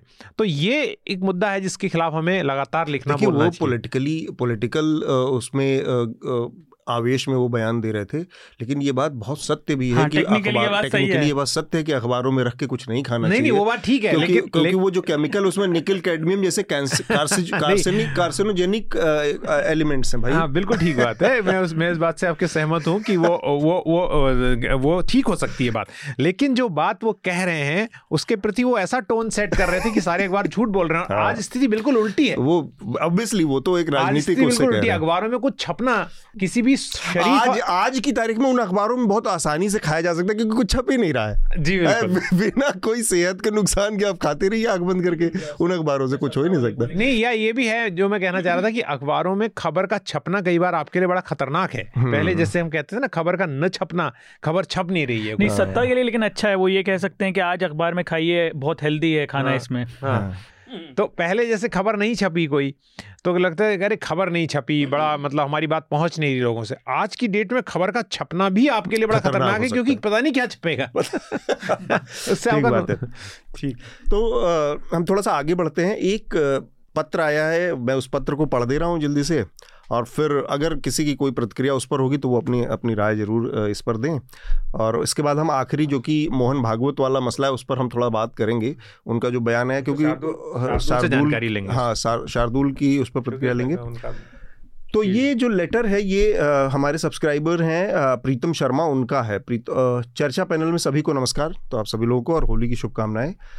मेरे पास अमृतपाल सिंह के साक्षात्कार के बारे में कुछ ये व्यक्तिगत मुझे उन्होंने लिखा है। प्रतिक्रिया मुझे लगता है कि साक्षात्कार के समय अतुल ने बहुत ज़्यादा प्रतिरोधी दृष्टिकोण अपनाया। क्या सिर्फ़ डेविल्स एडवोकेट की भूमिका आप निभा रहे थे? मैं, यह स्पष्ट मुझे नहीं हुआ। लेकिन अमृतपाल को कई बार टोका गया, उन्हें अपनी बात पूरी करने का अवसर, उचित अवसर दिया जाना चाहिए था। हालाँकि मैं अमृतपाल द्वारा प्रदर्शित धार्मिक कट्टरता से सहज नहीं हूँ। मुझे लगता है कि आत्मनिर्णय और स्वसंप्रभुता का मुद्दा उठाना इसमें कुछ भी गलत नहीं है। मैं पंजाबी या सिख नहीं हूँ, मैं असमिया हूँ। अधिक संघवाद और केंद्र की कम भागीदारी से संबंधित विचारों के संबंध में मुझे कुछ हद तक सापेक्षता मिली है। आज़ादी के पचहत्तर साल हो गए हम आसमी अभी भी अपनी चाय और पेट्रोलियम को मुक्त बाज़ार में नहीं बेच सकते हैं। हमें अपना व्यवसाय करने के लिए केंद्र के माध्यम से क्यों जाना पड़ता है? मुझे लगता है कि हमें से कुछ भारतीयों को राष्ट्र निर्माण के सौदे का केवल कड़वा अंत मिला और इस तथ्य को नकारा नहीं जा सकता। आप लोग अच्छी पत्रकारिता कर रहे हैं चर्चा मेरा पसंदीदा पॉडकास्ट है मुहिम को जारी रखें। तो हाँ कुछ कहना चाहिए लेटर आपने लिखा पहले तो आपको बताइएगा मेरा आज का मैं जब बात करेंगे मेरा रिकमेंडेशन भी है कि आपका इंटरव्यू देखें। वो बहुत ज़रूरी है कभी बाद में बात करेंगे क्योंकि अभी बहुत सारी लंबी बात हो जाएगी लेकिन जो वो कह रहे हैं और असम से कह रहे हैं वो मैंने रिपोर्टिंग करते हुए देखा है। जब आप असम जाएँ जी। जब कोकराझार में दंगे हुए थे तब मैं वहाँ गया। जब एक वहाँ पर भूमि कानूनों को लेकर मणिपुर में प्रॉब्लम थी तो कई बार जाने का मौका मिला। लोगों को ऐसा लगता है कि हिंदुस्तान में खासतौर से दिल्ली में बैठने वाली सरकार और वहाँ बैठने वाले पत्रकार जो हैं हम्म। वो उनके लिए हिंदुस्तान वेस्ट बंगाल में ख़त्म हो जाता है। तो उनके हम्म। भीतर एक सेंस ऑफ़ डिस्ग्रेंटलमेंट है मतलब right. सा अपने अनदेखी का वो है। और जब मैं गया था तो और ये इस ये कोई उन्होंने मेरे प्रति नफरत से नहीं कहा था। मैं गया तो बोले तू कहाँ मतलब वो क्योंकि बोल नहीं पाते थे इसलिए मैं मैं कोई इनकी मिमिक्री नहीं कर रहा हूँ। मैं सेंस देने के लिए कह रहा हूँ कहते तू कहाँ से आया है? इंडिया से आया है? तो मेरे को बड़ा शौक लगा। पहली बार बहुत पुरानी बात है। पहली बार मैं गया था। मतलब ये मणिपुर की बात है। इंडिया से आया तो लेकिन मेरे साथ जो लड़का था वो वहीं का जो कोकी था तो उसने मुझे कहा कि आप घबराइए मत। तो वो इसलिए पूछ रहे हैं क्योंकि यहाँ पर ऐसे ही लोगों को बुज़ुर्गों को लगता है कि वो इंडिया है और ये आसाम है नागालैंड। इसलिए नहीं कि वो इंडिया का हिस्सा नहीं मानते परंतु तो इतना दूर हमने अपने को बना दिया है। हाँ। क्यों? इसलिए उनके बच्चे इस बात से मुझे एक चीज़ आई कि कैसा स्टीरियोटाइप्स कैसे प्ले करते हैं लोगों के जहन में कि एक बात ये जो बात है ये बात जैसे उसने आपसे कहा कि तुम इंडिया से आए हो क्या नॉर्थ ईस्ट में तो ये बात कभी भी यहाँ के दायरे में उस तरह से प्ले नहीं होती कि ये देशद्रोही हैं या ये हिंदुस्तान के विरोधी लोग हैं। बनस्बत यही कॉमन धारणा कश्मीर में जब कोई कहता है, कश्मीरी कहता है कि तुम इंडिया से आए हो, हम कश्मीरी नहीं हैं, तब वो बात कितनी फ्लेयर अप हो जाती है और इतना स्टीरियोटाइप बना दिया गया है कि ये कश्मीरी हिंदुस्तान के विरोधी हैं। कश्मीरी जो मुसलमान है, वो इतना हिंदुस्तान विरोधी है कि वो इंडिया को अलग देखता है, कश्मीर को अलग। जबकि ये नॉर्थ ईस्ट में भी, जैसा आपने कहा कि वो इस तरह से ही वो एक एक तरह का नकार का भाव है या जो नज़रअंदाज करने की पीड़ा है, वो दिखाता है। तो ये, लेकिन प्रीतम के उस पर मैं जो करना चाह अपनी बात थोड़ा सा रखना चाह रहा था कि इस आदमी मुझे इसमें ये इंटरव्यू मैं एक एक एक सोच के साथ कर रहा था और वो सोच ये थी कि मैं बहुत प्रोबिंग वे में मैं मुझे करना था। वो इसलिए क्योंकि इस जो अमृतपाल सिंह है इनका जो उत्कर्ष है जो इनका प्रादुर्भाव है जो उनकी उत्पत्ति है वो बहुत असह असामान्य है। हम्म। वो सामान्य तरीके से पल बढ़ एक ट्रेनिंग के तहत लोगों की नज़रों में दिखते दिखते बढ़ा हुआ नेता नहीं है।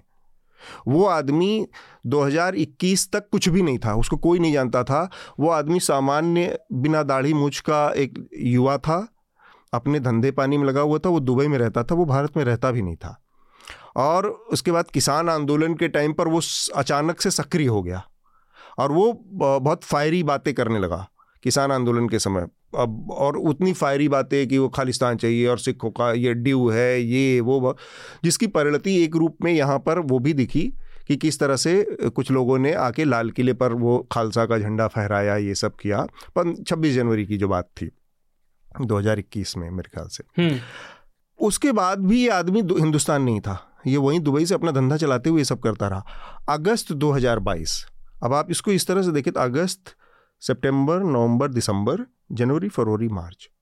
छः महीने कुल इस व्यक्ति को हिंदुस्तान आए हुए हैं, अपनी राजनीति शुरू किए उस छः महीने में एक संस्था थी वारिस पंजाब दे, जो कि दीप सिद्धू चलाते थे। दीप सिद्धू की असामान्य स्थितियों में एक एक्सीडेंट में मौत हो गई। उसके बाद उस संस्था पर इनकी जत्थेदारी हो गई, इनको बिठा दिया गया। और छः महीने में इस इस आदमी ने कुछ किया, क्या किया, कैसे नेटवर्क अपने संगठन को बनाया, लोगों को इकट्ठा किया, क्या हुआ?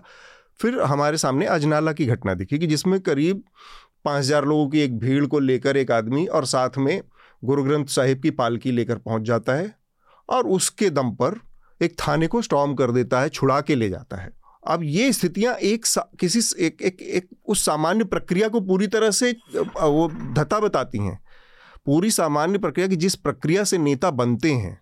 उसको, उसके साथ मेल नहीं खाती। तो मेरे मन में बहुत सारे सवाल थे कि आखिर इस आदमी की उत्पत्ति कहाँ से, इसलिए मैं बहुत प्रोबिंग नेचर में मैंने उसको किया, लेकिन फिर भी मुझे नहीं मालूम कि आपने पूरा पैंतालीस मिनट का इंटरव्यू देखा कि नहीं। अगर आप पैंतालीस मिनट का पूरा इंटरव्यू देखेंगे तो मैंने बहुत बहुत पैसनेटली बहुत धैर्य के साथ उस पूरा बोलने का मौका दिया, लेकिन हाँ फिर उन जवाबों में जो इनकन्सिस्टेंसी है, उन जवाबों में जो विक्टिमहुड है, उन सब पे मैंने फिर काउंटर किया है। और वो पूछना मेरा काम भी था और वो पूछना मेरा क्योंकि अल्टीमेटली आप कुछ भी कहें मैं इस देश के कॉन्स्टिट्यूशन में भरोसा रखता हूँ और उस कॉन्स्टिट्यूशन के दायरे में ही बात करता हूँ।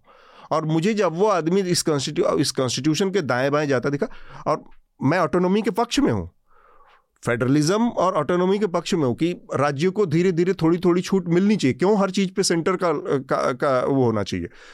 यूएस में हमारे सामने उदाहरण है आप स्टेट्स की यूनियन बन सकते हैं। ज़रूरी थोड़ी नहीं तो कुछ चीज़ें हैं जो कि तो वो जो जो कंट्रोल है सेंटर का, वो थोड़ा कम होना चाहिए। वो वो राज्यों को वो उसमें ऑटोनॉमी थोड़ी स्वायत्तता, थोड़ा ढील, थोड़ा छूट धीरे धीरे धीरे धीरे देना चाहिए। ये परिपक्वता की निशानी है। तो इस पर ये ज़रूर है कि उसके पक्ष में, लेकिन इनका जो पूरा वो है, इनका रवैया उस कॉन्स्टिट्यूशनल दायरे में, उस ऑटोनॉमी में नहीं है। इनका इनका विचार है, खालिस्तान एक सेपरेट स्टेट है। खालिस्तान एक सेपरेट स्टेट है नेशन नेशन स्टेट है और उस नेशन स्टेट की डिमांड ये लोग कर रहे हैं। इनका लग, इनको लगता है कि ये एक हिस्टोरिकल वो है। तो अगर हिस्टोरिकल वो है तो उसमें एक बहुत बड़ी चीज़ होती होती है कि जो लोग मैं बीस नाम अभी गिना सकता हूँ। अभी मुझे अपना एक डॉक्यूमेंट खोलना पड़ेगा बीस नाम गिना सकता हूँ। जो लोग बैठे थे कॉन्स्टिट्यू कॉन्स्टिट्यूंट असेंबली में सारे सिख लोग थे जो पंजाब का रिप्रेजेंटेशन कर रहे थे। वो लोग क्या इनसे कहीं कमतर थे कम भारत के नागरिक थे कम समझदार थे इनसे?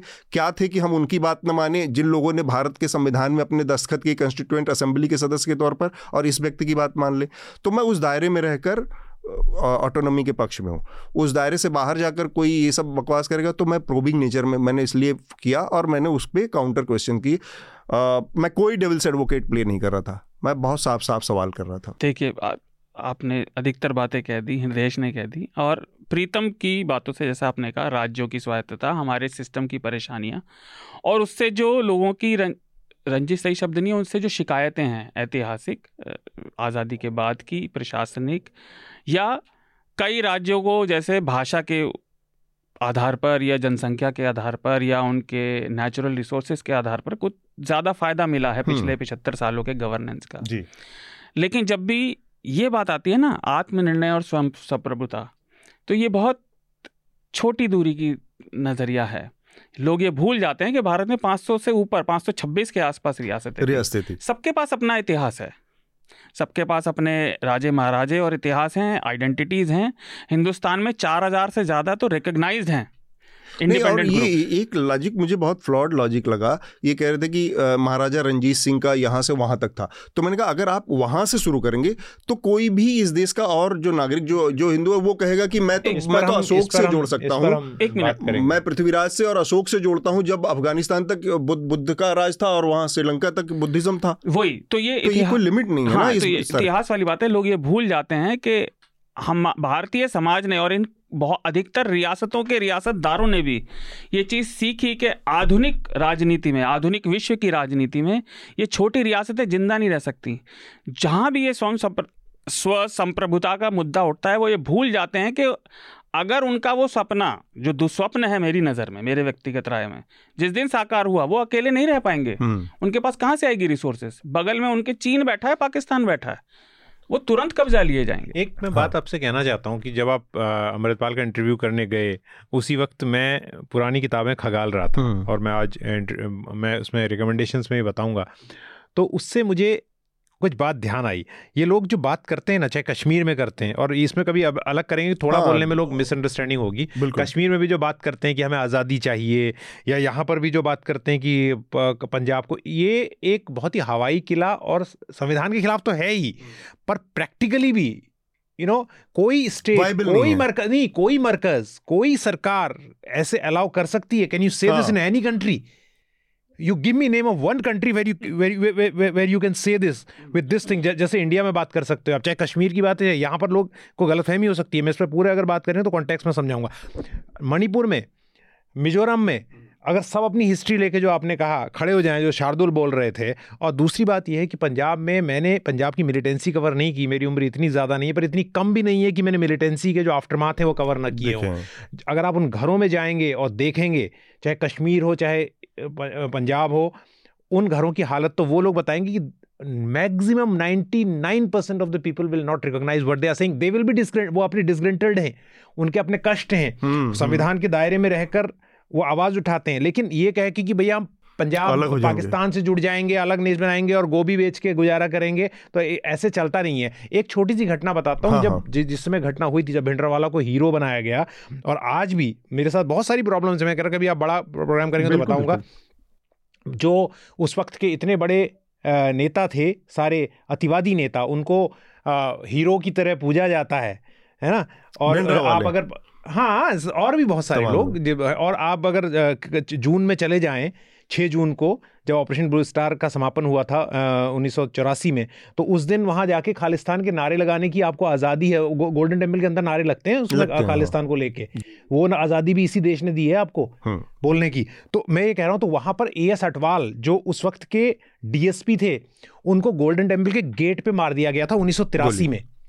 ए एस अटवाल को। और ढाई घंटे तक उनका शव पड़ा रहा किसी को उठाने की हिम्मत नहीं हुई। बाद में कमिश्नर ने जो है रिक्वेस्ट की थी मंदिर अथॉरिटीज से गोल्डन टेंपल अथॉरिटीज से उसके बाद उसको उनका शव दिया गया था। हम्म। ऐसा दौर पंजाब ने देखा है और ऐसी एक नहीं हज़ारों घटनाएँ हैं। उन किताबों का मैं ज़िक्र करूँगा। सो यू नो हिंसा की बात करना तोड़ने की बात करना बहुत आसान है। पर एक डेमोक्रेटिक दायरे में रह के जो कि सिकुड़ रहा है हाँ। जिससे हम सब समझते हैं बात करना वो एक बहुत अलग चीज़ है। हम्म। मैं आ, मैं क्योंकि आ, कश्मीर की बात हुई पंजाब की बात हुई आ, मैं एक बात बस इसमें जोड़ना चाहता हूँ हिंदुस्तान में अगर सबसे ज़्यादा धर्म के नाम पर राष्ट्र की कोई बात होती है तो वो हिंदू राष्ट्र की बात होती है और वो बहुत खुलकर जंतर मंतर पर और तमाम जगहों पर बोला जाता है और वो एक्सप्लेन भी करते हैं कि हिंदू राष्ट्र से उनका मतलब है कि जेनोसाइड हो और उसके बाद आ, सारे सिर्फ़ यहाँ पर हिंदू रह जाएँ और ये बात आ, मैं इसलिए कह रहा हूँ क्योंकि अभी चाहे ये तमिलनाडु का इशू हो या बाकी चीज़ें हों। तो जब हम इसको बात करते हुए सुनते हैं अमृतपाल को या किसी भी मुस्लिम अतिवादी नेता को भी सुनेंगे आगे भी हम्म। तो हमको ये समझना चाहिए कि उसका जो कॉन्टेक्स्ट है वो जिसमें हो रहा है हम उन वो उन्होंने अभी तक ऐसी कोई बात नहीं बोली है जो बातें कई हिंदू अतिवादी नेता खुलेआम रोज़ कहते हैं तो ये बात हमें समझना चाहिए कि अगर प्रधानमंत्री या इस देश की सरकार ये चाहती है कि अतिवाद दूसरी माइनॉरिटी कम्युनिटीज़ में ना पैदा हो तो उनको सबसे पहले हिंदू अतिवाद को रोकना पड़ेगा। उसके अलावा जो नॉर्थ अभी नॉर्थ इंडिया और साउथ इंडिया की हमारे समाज में फॉल्ट लाइंस हैं हमेशा से हिंदुओं और मुसलमानों के बीच में सस्पिशन है नॉर्थ साउथ का सस्पिशन है अलग अलग लोगों के बीच में सस्पिशंस हैं। लोगों के बीच की उन फॉल्ट लाइंस को सरकार बतौर सरकार उसका काम है कि उसको कम करे या उसको उजागर ना होने दे, जिस तरीके से वो उजागर होती है। ठीक बात। मैं बेसिकली जो बात है आपकी, मेरी बातचीत का मतलब मेरा स्टार्टिंग पॉइंट ही वही था कि जब जो उनका लॉजिक था कि अगर इस देश में, और अगर आप लोगों ने पूरा, आप पूरा इंटरव्यू देखेंगे तो उसके बाद उसने अपने उस पॉइंट को डिस से डिपार्चर कर लिया। उसका ये कह रहा था कि हिंदुस्तान में अगर हिंदू राष्ट्र की जो लोग बात करते हैं तो उस, मेरा ये तर्क है, ये बताइए कि हिंदू राष्ट्र पिछले आठ साल का फिनोमिना है। ऐसे तो जिस तरह, जिस बेशर्मी से, जिस दहलंगई से, जिस गुंडागर्दी से जंतर मंतर से लेकर आज हिंदू राष्ट्र की बात लोग करने लगे हैं, उसके पीछे पता है हमको आपको ना कि एक संरक्षण है सत्ता का। आप उसको स्टेट का संरक्षण नहीं कह सकते। ये केवल सत्ता, वो राजनीतिक दल जो कि सत्ता में है, उसकी आइडियोलॉजी कहें विचारधारा का वो कुछ ऐसे लोगों को प्रश्रय दिए हुए। मेरे मन का संशय यही था कि वो लोग तो जिस दिन ये सरकार हट जाएगी उस दिन वैनिश हो जाएँगे। आठ साल पहले इस तरह इतनी इतनी, इतने उससे प्रचुरता में कहाँ कोई हिंदू राष्ट्र के, कौन कहाँ आंदोलन करता, कौन जंतर मंतर पे आता था, मैंने तो कभी नहीं देखा बीस साल से शहर में। वही मेरे अंदर संशय अमृतपाल को लेकर था कि क्या किसी तरह का संशय आपको प्रश्रय है, कोई आपको पीछे से सह दे रहा है? क्योंकि ये लोग गंभीर है, ये मामला गंभीर है, ये इशू बहुत गंभीर है, जो लोग हिंदू राष्ट्र की बात कर रहे हैं, लेकिन ये ऐसा नहीं है कि कोई स्वतः स्फूर्त आंदोलन हो। देखिए मैं अभी एक बात कह रहा हूँ जो आलिशान ने बात कही ना कि हिंदू राष्ट्र को लेके जो बातें चल रही हैं वो इस समय इतनी इतनी बड़ी लग रही हैं और चिंताजनक लग रही हैं जो सही बात है चिंता। होनी चाहिए क्योंकि वो लगातार देश के मुख्तलिफ़ हिस्सों में उठ रही है। लेकिन और उसका विरोध लगातार हम सब लोग बोलते हैं और बोलते रहेंगे राइट बिकॉज़ वो कॉन्स्टिट्यूशन हाँ, के वो नहीं लेकिन मैं कह रहा हूँ जो जो मिलिटेंट जो सेपरेटिस्ट मूवमेंट पंजाब ने देखा है बसों से लोगों को उतार के सेपरेट करके मारा जाना बच्ची और उसमें सिख भी उसके वो हैं। सिखों का भी even before the nineteen eighty four के दंगों से पहले भी सिखों पर भी अत्याचार हुए हैं।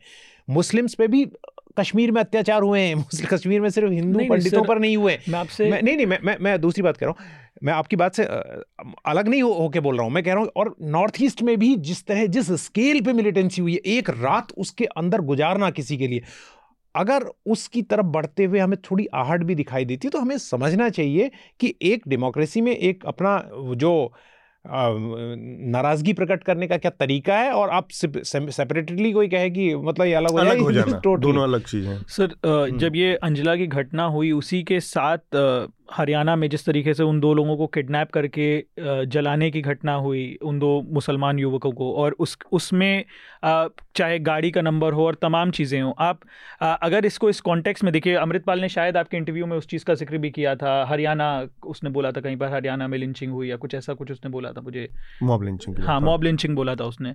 तो मुझे मुझे लगता है कि सर हमेशा जो एक्सट्रीमिस्ट हैं मुसलमानों के बीच में भी है एक ऐसा सेक्शन और वो बहुत प्रोमिनेंटली जहर बोता है उसका काम है ये करना और ये चीज़ सिखों के बीच में भी होगी और किसी के भी सुरखाब के पर नहीं है, ये हर कम्यूनिटी में कहीं ना कहीं होगी। तो उसको हमेशा शह मिलेगी इस बात से कि हिंदुओं में एक ऐसा सेक्शन है और बड़ा सेक्शन है वो कोई छोटा सेक्शन नहीं है मेजोरिटी में जो मेजोरिटेरियन कम्युनिज्म जो है बड़ी चिंता का विषय जो खुलेआम वो बातें कह पाता है। इस बात से आलिशान जो आप कह रहे हैं इस बात से कोई ना इत्तेफाकी नहीं है कोई इनकार नहीं है और ये बड़ी बड़ी समस्या है कि जब मेजोरिटेरियन जब बहुमत इस तरह की कोई बात करता है तो उसके रिपरकशन भी बहुत बुरे होते हैं बहुत बड़े होते हैं लेकिन यहाँ पे क्या है कि एक जो जो हृदय कह रहे ना कि वो हिस्सा गुजर के आया है उसने देखी है वो हिंसा मार का। और वो हाँ। मैं व्यवहारिकता की बात कर मैं, मैं मैं कह रहा था और इसके बाद क्योंकि काफ़ी लंबा हाँ, मैं इसलिए कहा कि इसके लिए अलग से। कार्यक्रम की ज़रूरत है। व्यवहारिकता की बात कर रहा था कि कोई भी सरकार किसी भी देश में इस तरह का ये अलाउ कर ही नहीं सकती अपने बैकयार्ड में इंसर्जेंसी को और हम सब की ये ज़िम्मेदारी उसको है। अगर आप उस नज़रिए से देखेंगे फ्रीडम ऑफ़ एक्सप्रेशन और इसमें सेल्फ डिटर्मिनेशन उस पर अलग बात हो सकती है हाँ। पर अगर हम व्यवहारिक तौर पर देखते कोई सरकार जो है किसी भी देश में अपने बैकयार्ड में ये सब अलाउ नहीं कर सकती है। सर मैं और ये सामने हो रहा है जो आपने बात कही वो ज़्यादा चिंता का विषय मैं मैं इस बात से आपकी अग्री कर रहा हूँ। मैं ये ऐड कर रहा था इसमें कि सरकार अगर इसको नहीं अलाउ करना चाहती है तो सरकार क्योंकि दूसरे जो मूवमेंट्स हैं वो एक मूवमेंट दूसरे मूवमेंट को हमेशा जस्टिफाई हाँ, करने के लिए इस्तेमाल करेंगे हाँ, छोटा सा लेटर और है। हाँ वो आप अपनी बात कुछ और जोड़ना चाह रहे हैं? हाँ। तो एक अनोनिमस एक और उनका लेटर है छोटा सा my heart goes to Hathras victim and family and I also feel pain of the panellist Sumit mention that the there would be huge uproar of if victim was savarna however I feel in today's India there would be uproar if killer is from specific community बिल्कुल ठीक बात है। There is there is much respect left for any one specially women ये basically जो हमने पिछले हफ़्ते बात की थी हाथरस के वर्डिक्ट के ऊपर, जिसमें सुमित चौहान ने अपनी बात रखी थी, उससे जुड़ी बात है। ये बिल्कुल ठीक बात है। मतलब हमारे समाज में जिस तरह की बहुत सारी फॉल्ट लाइन है बहुत सारे ऑपरेस्ड सोसाइटीज़ हैं कम्युनिटीज़ हैं उसमें महिलाओं को भी आप एक ऐसी यूनिट के तौर पर देख सकते हैं जो हिस्टोरिकली किसी न किसी तरह से प्रताड़ित या वंचित रहे हैं। तो वो इससे कोई मुझे लगता नहीं कि कुछ और कोई नहीं नहीं। इससे एक आखिरी विषय है जिस पर मैं सबकी एक एक छोटे है ना जल्दी से सबकी प्रतिक्रिया लेना चाह रहा हूँ जो कि मतलब मेरी ओर से शार्दुली बोलेंगे उसमें अच्छा। उनका अध्ययन रहा है। नहीं नहीं किसी तो, और किसी किसी की ओर से नहीं बोलना चाहिए तो शार्दुल ये कह के बोलेंगे कि मैं सुनूँगा शार्दुल। शार्दुल को बस तो ये बोलने से पहले फिर ये एक लाइन जोड़ना पड़ेगा कि अब मैं हृदय जोशी की तरफ़ से बोल रहा हूँ कोट एंड कोट और मैं मेरे से वेटिंग करवा ले। आपके प्रोग्राम के लिए भी जैसे होता है ना कई बार होता है वेटिंग कर ले। हाँ। तो ये जो पिछले दिनों, पिछले हफ़्ते एक बड़ा महत्वपूर्ण बयान है और ये लगातार इस बयान को मैं कॉन्टेक्स्ट में देख रहा हूँ। जो राष्ट्रीय स्वयंसेवक के सरसंघ चालक हैं मोहन भागवत, उन्होंने कहा कि हमारे यहाँ श्रुति परंपरा थी। दुनिया के ज़्यादातर हिस्सों में श्रुति परंपरा ही रही है, जब तक कि लिखने के साधन नहीं उपलब्ध हुए, अखबार और बाकी चीज़ें नहीं आई, भोजपत्र पर लिखने की जब परिपाटी शुरू हुई और वहाँ से। तो ये तो विकास के क्रम की बात हो गई। उन्होंने कहा कि श्रुति परंपरा में बहुत सारी अच्छी अच्छी बातें थी, लेकिन जब लिखने लगे लोग तो उसमें लोगों ने ग्रंथों में उल्टी सीधी चीज़ें घुसा दी। तो उसको आ, सही करने की ज़रूरत है। और ये मैं बहुत प्रोग्रेसिव कदम मानता हूँ। आप किसी स्क्रिप्चर में अगर समय के मुताबिक बदलाव की बात करें परिवर्तन की बात करें तो ये बहुत प्रोग्रेसिव कदम मुझे लगता है होना चाहिए हो, है ये। और ये दूसरी बार उन्होंने मोहन भागवत ने दूसरी बार दिखाया है। आप देखिए कि उन्होंने बंच ऑफ़ थॉट से मतलब गोलवलकर की बाणी जो है राष्ट्रीय स्वयं सेवक संघ के लोगों के लिए अंतिम बात है। उसके दाएँ बाएँ जाना मतलब एक तरह का वो है जिसको कहते हैं ना कि ब्लास्फेमी आरएसएस के लोगों के लिए वो ब्लास्फेमस है कि आप गुरु गोलवलकर की किसी बात को से या तो कहें कि मैं इससे वो सहमति नहीं रखता या फिर उसमें हेर फेर करें या उसको दूसरे तरह से। उसमें भी उन्होंने बयान दिया था कि उसमें जो मुसलमानों के बारे में बातें कही गई थी। कहा कि क्रिश्चियन मुस्लिम और क्रिश्चियन और ये सब हाँ सबसे बड़े जो खतरे बहुत सारी चीज़ें कहा था कि वो अब उसको हमने हटा दिया है। ये बहुत वो है और इसके अलावा ये तो, अभी ये तो रिसेंट स्पीच में फिर से बोल भी दिया है ना? तो लेकिन अब इसका दूसरा हिस्सा जो है, इस पर जो हमें, और एक काम और किया था मोहन भागवत ने। मोहन भागवत ने इस बीच में जो मुस्लिम समाज के पाँच सात बड़े इंटेलेक्चुअल हैं, उन लोगों के साथ अपने लेवल पे खुद शीर्ष स्तर पे अपने से संवाद किया था, जिसमें नजीब जंग थे एस वाई कुरैसी थे, और ये, और लोग बीच में दो तीन मुलाकातें भी हुई। दो दो तीन मुलाकातें हो चुकी हैं। तो इस लिहाज से ये बहुत महत्वपूर्ण कदम है और राष्ट्रीय स्वयंसेवक संघ अपने को समय के मुताबिक बदलने की कोशिश कर रहा है। इसके बावजूद लोगों के अंदर ये भरोसा क्यों नहीं हो पा रहा है कि राष्ट्रीय स्वयंसेवक संघ या उसके जो अनुयायी हैं ये बात ऊपर से जब चलती है तो नीचे तक क्यों नहीं पहुँचती? नीचे वाला क्यों गड़ासा लेके खड़ा रहता है हमेशा? इस बारे में अधिक जानकारी के लिए चलते हैं शार्दुल के पास। देखिए मुझे कोई अधिक जानकारी नहीं है। मेरा आपकी कमेंट मेरा राष्ट्रीय स्वयंसेवक संघ से अब कोई डायरेक्ट नाता बचा नहीं है। लेकिन मुझे अनुभव ज़रूर है उस फ़ील्ड का।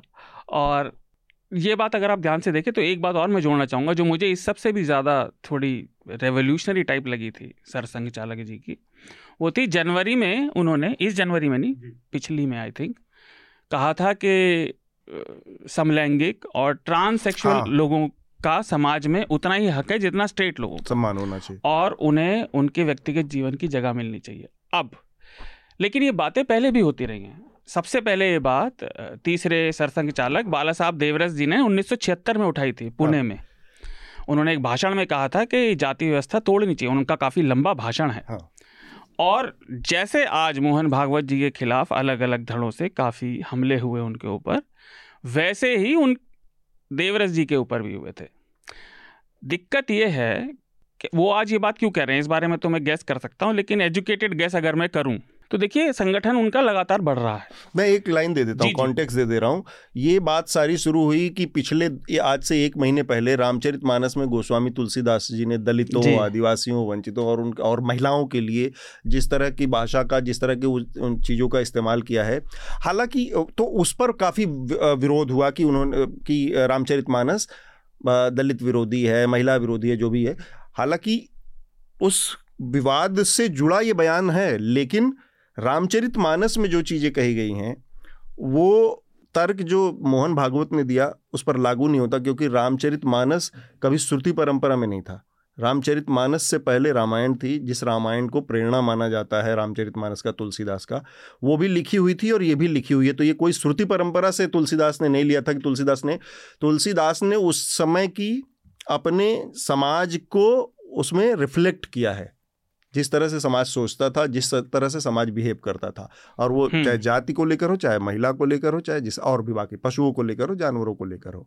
तो जैसा आपने कहा देखिए अलग अलग ग्रंथों में बहुत सारी जगह हमें इस तरह की बातें मिलती हैं। आप अगर धर्मशास्त्र को देखेंगे तो आप आश्चर्यचकित रह जाएँगे उसमें कि महिलाओं के लिए जिस तरह की उपमाएँ दी हुई हैं जो पुराने ग्रंथ हैं जो असल में ग्रंथ हैं। लेकिन कम से कम इस जो आजकल ये प्रथा चल पड़ी है कि लकीर के फ़कीर सब बन गए हैं। और ये पहले कम से कम बदलाव हमेशा हमने होते हुए देखे और ऐतिहासिक रूप से सनातन परंपरा में वो बदलाव समय के साथ आते रहने चाहिए ये प्रिस्क्राइब्ड है। मोहन भागवत ऐसा इसलिए कह रहे हैं क्योंकि जैसा मैंने कहा उनका संगठन फैल रहा है। हम्म। और उनका संगठन जैसे जैसे फैल रहा है उसमें स्वीकार्यता उसमें उन जो पिछड़े तबके के लोग हैं वो ज़्यादा जुड़ रहे हैं क्योंकि समाज में तो उनकी संख्या ज़्यादा है अगड़ी जातियों से कोट एंड कोट और संघ लंबे समय से ये प्रयास करता आ रहा है। ये प्रयास साठ के मध्य दशक से शुरू हुए थे वनवासी कल्याण आश्रम से, कि उनके साथ समाज का और भी हिस्सा जुड़े, वो अपने आप को हिंदू में मेन स्ट्रीम हिंदू की तरह पहचाने। उनकी राजनीति भी बदल रही है आज की डेट में। देखिए, आज की डेट में संघ राजनीति से बाहर नहीं है। पहले भी नहीं था, लेकिन पहले वो एक हाथ की दूरी बना कर रखते थे। लेकिन प्रधानमंत्री मोदी के आगमन से और उनके चयन से वो साथ में बिल्कुल चल रहे हैं। चुनाव के समय ले लोग निकलते हैं। तो इन्हें समझ आ रहा है कि इन्हें अगर अपना पब्लिक बेस बढ़ाना है तो ये काम इन्हें करना पड़ेगा। लेकिन इसके साथ एक बात ये भी है, जैसा आपने स्वामी प्रसाद मौर्य का जो बात बताई आपने, ये बातें ठीक हैं, लेकिन उसमें भी मुझे कई बार लगता है कि आस्था का प्रश्न इतना व्यक्तिगत होता है, अगर आप देखें, आप उसके बारे में ओवरऑल बात कर सकते हैं। लेकिन जैसे हमने कई बार कहा है कि आस्था और किसी भी मत पंथ विचार में अंदर से ही बदलाव के प्रयास होने चाहिए, नहीं तो बाहर वाले के प्रति रोष इतना हो जाता है कि वो बदल नहीं पाता। रही बात संघ की तो देखिए वो अंदर खाने ज़्यादा काम करता है, इन भाषणों का नीचे असर इसलिए नहीं होता क्योंकि जनता तो वही है। जनता, जो मेरा व्यक्तिगत विचार था, मैंने आरएसएस वाले पॉडकास्ट में कहा भी है, लोग वर्चुअल सिग्नलिंग बहुत करते थे। लेकिन बहुत कम परिवार ऐसे थे जो उस वर्चुअल सिग्नलिंग को अपने जीवन में उतारते थे, चाहे वो जातिवाद हो, चाहे वो नफरत हो किसी भी तरीके से। मेरा मनमुटाव की शुरुआत यहीं से हुई थी।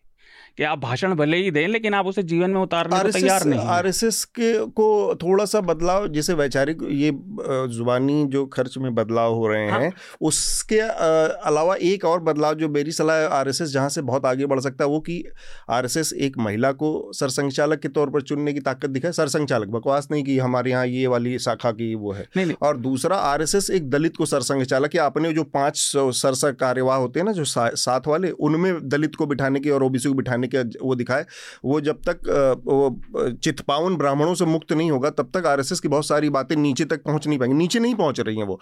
नीचे वाला वहाँ पे हमेशा चिंतर मंत्र पे आ जाता है। तो आपकी कुछ क्लैरिफिकेशन पहुँचाने का नहीं नहीं पहले शार्दुल मैं आप अपनी बात पूरी करें उससे पहले मैं हृदय को यहाँ पे छोड़ने वाला नहीं जैसे उन्होंने पास कर दिया था ना कि चुपचाप मैं वो जो जोशी मठ का पवित्र ब्राह्मण मैं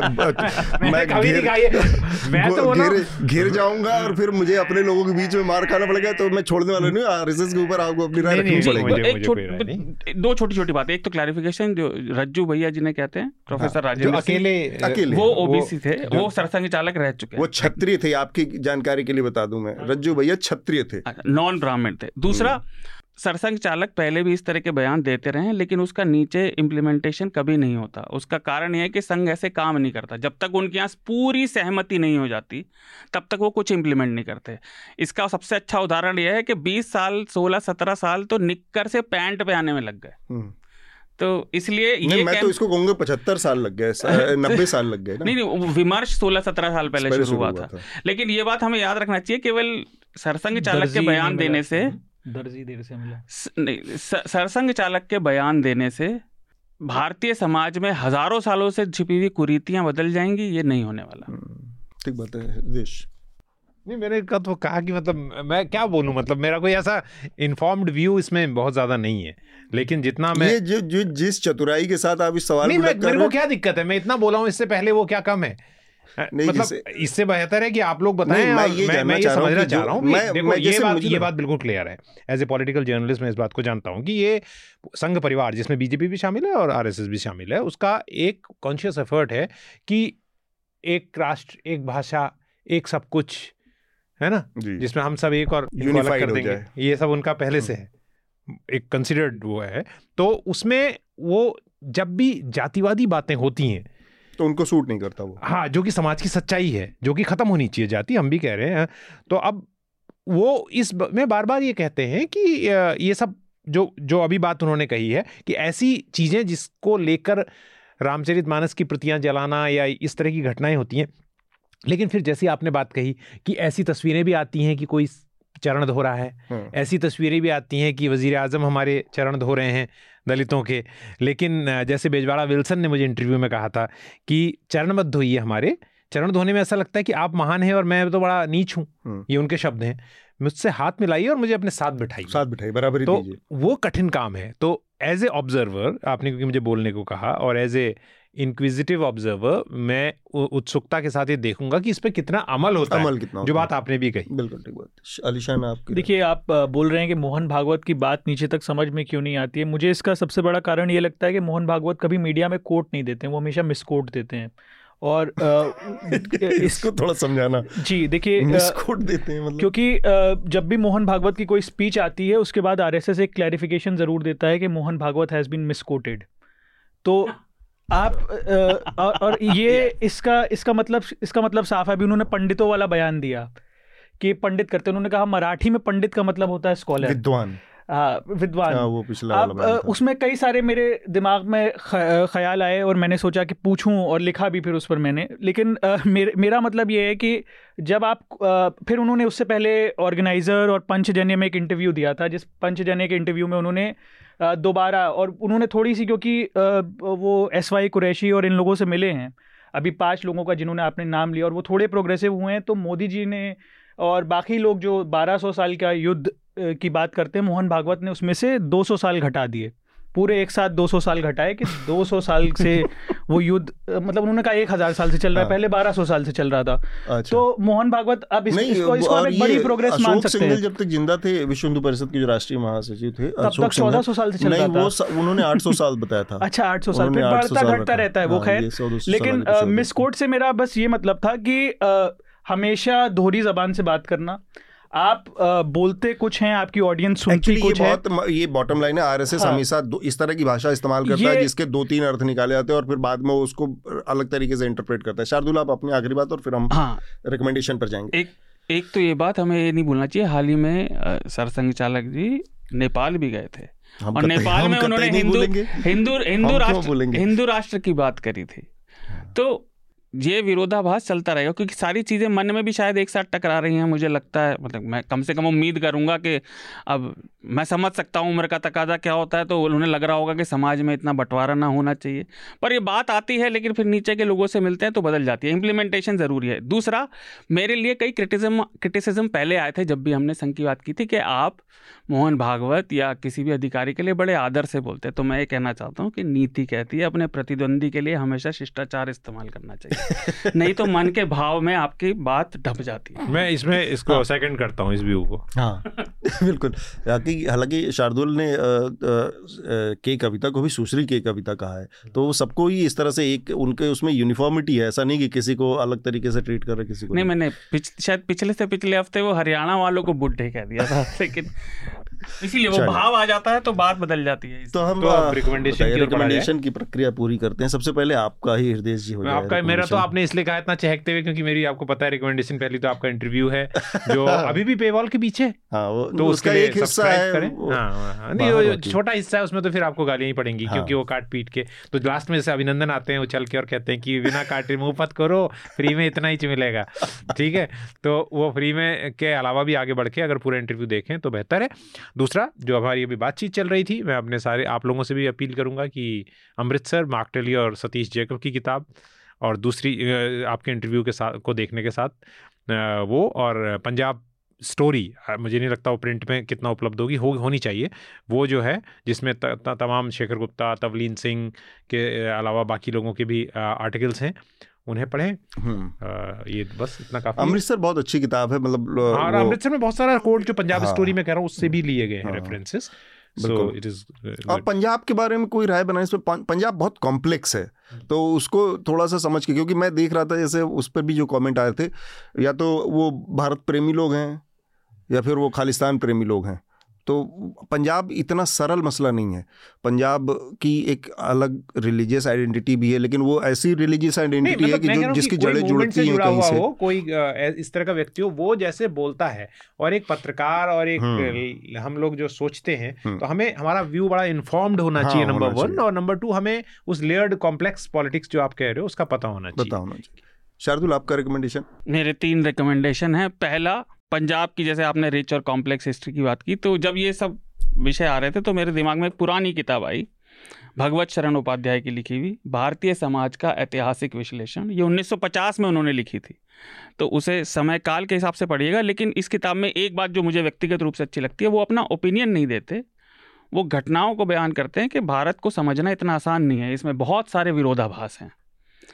तो पहला रिकमेंडेशन ये दूसरा ये, ये किताब का तो पीडीएफ ही लगता है मुझे उपलब्ध होगा। नहीं फ़िज़िकल कॉपी भी उपलब्ध है। बहुत अच्छी ये तो मैं ये बता भी दीजिए कौन सा ये publication press and publication ji. अच्छा। तो गौदोलिया बनारस का था पर वो 1950 का है तो मुझे नहीं मुझे पता प्रकाशन है इसका प्रकाशन होगा कि नहीं होगा। नहीं पर पेपर बैक पे उपलब्ध है अमेजोन पे अच्छा। मैंने देखा था। आ, दूसरा पचास का है तो अभी तो कॉपीराइट फ्री होगा कोई भी छाप सकता होगा। दूसरे दोनों रिकमेंडेशन मेरे होली से जुड़े हैं। तो होली का इस बार कई वर्ष बाद मैंने अच्छे से मनाया मेरा प्रिय त्यौहार है। तो उसमें मैंने लोगों को पहली चीज़ दिखाई इस इस हफ़्ते की टिप्पणी लोगों को बड़ा मज़ा आया तो वो देखिए। और हम सब करीब पचास साठ लोगों ने साथ बैठ के देखी थी बड़ी स्क्रीन पर। और दूसरा सिनेमा हॉल में। नहीं नहीं अपना प्रोजेक्टर लगाया था। आपका कोई ग्रुप है ना जो आप देश विदेश के लोग एक साथ देखते हैं? मेरठ गए थे। मेरा अच्छा अच्छा। मेरठ ग्रुप भी है। जिसमें देखते हैं कई दूसरा उसी गैदरिंग में एक युवा कपल का प्रेम कई कदम आगे बढ़ा और उनके प्रपोजल हो गया। तो मेरा तीसरा रिकमेंडर रिकमेंडेशन है Pride and Prejudice movie Keira Knightley तो वो देखिए बड़ी मज़ेदार मूवी है। ठीक बात है। तो प्रेम इन सब नफरतों का इलाज है करिए और करने दीजिए। हाँ। सबसे प्रेम कीजिए मतलब कि एक बंदा पकड़ लिया हाँ, सिलेक्टिव एक से हाँ। एक से विशेष तौर पर करिए पर करिए। अच्छा। तो अलीशान आपका रिकमेंडेशन क्योंकि हम लोग अभी फेक न्यूज़ और इसकी बात कर रहे थे और मैं अभी एक किताब पढ़ रहा हूँ द मिस इन्फॉर्मेशन एज मुझे वो किताब पर्सनली पढ़कर बहुत अच्छी लगती है। उसमें बिलीव्स के ऊपर आप खुद क्या सोचते हैं? और मतलब आपका कन्फर्मेशन बायस किस तरीके से इवन फैक्ट चेकर्स को भी uh, मजबूर करता है एक स्पेसिफिक तरीके का फैक्ट चेक करने के लिए। और वो काफ़ी अच्छा है कि uh, हमें अगर फेक न्यूज़ को और इन चीज़ों को समझना है तो द मिस इन्फॉर्मेशन एज और उसके अलावा फ़िल्म में The Boy in the Striped Pyjamas मुझे वो भी काफ़ी अच्छी फ़िल्म लगती है। बहुत ही अच्छी फ़िल्म वो तो। नाजी कैम्प के ऊपर और एक एक मैं ऑथर को भी रिकमेंड करूँगा क्योंकि उन्होंने तीन वो किया था। तो धीरेन्द्र के झा क्योंकि आरएसएस की बहुत ज़्यादा बात हो रही थी हम्म। तो धीरेन्द्र झा की किताबें बहुत ज़्यादा हैं आरएसएस के ऊपर और हम लोग बात कर रहे थे वो बॉटम लाइन जो आपने बोली थी उसको समझने के लिए उनकी किताबों को वो पढ़ सकते हैं। आप उन्होंने काफ़ी लिखा है आरएसएस के बारे में। ठीक बात है। एक तो आप दोनों लोगों ने मुझे बहुत कॉन्शियस कर दिया है कि लोगों को ये भी लग सकता है जो हमारे श्रोता है कि अपने ही फील्डिंग करवा रहा है किसी से इंटरव्यू रिकमेंड करवा रहा है किसी से देखिए जिसे लगेगा वो जानता नहीं पैनल को। फील्डिंग तो, तो कोई नहीं करा सकता। हम तो कैच ड्रॉप कर देते हैं। कैच ड्रॉप कर देते हैं। सीधे ही हम खड़ा कर सकते हैं स्लिप में पर कैच पकड़वा नहीं सकते हम्म।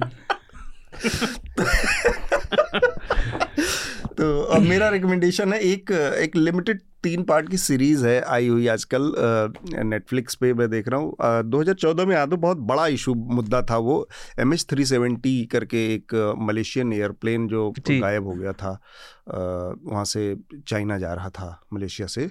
और उसके बीच में वो गायब हो गया और उसके बाद तमाम तरह। और ये बड़ी मतलब हमारे रिसेंट उसके मॉडर्न टाइम की सबसे बड़ी उस मिस्ट्रीज़ में से एक है कि तीन सौ उनतालीस लोग उस जहाज़ में सवार। थे और उसका कोई हिस्सा कोई पुर्जा कोई कुछ मिला नहीं कुछ हासिल नहीं हुआ। क्या हुआ उस जहाज़ का कहाँ गया कैसे गया?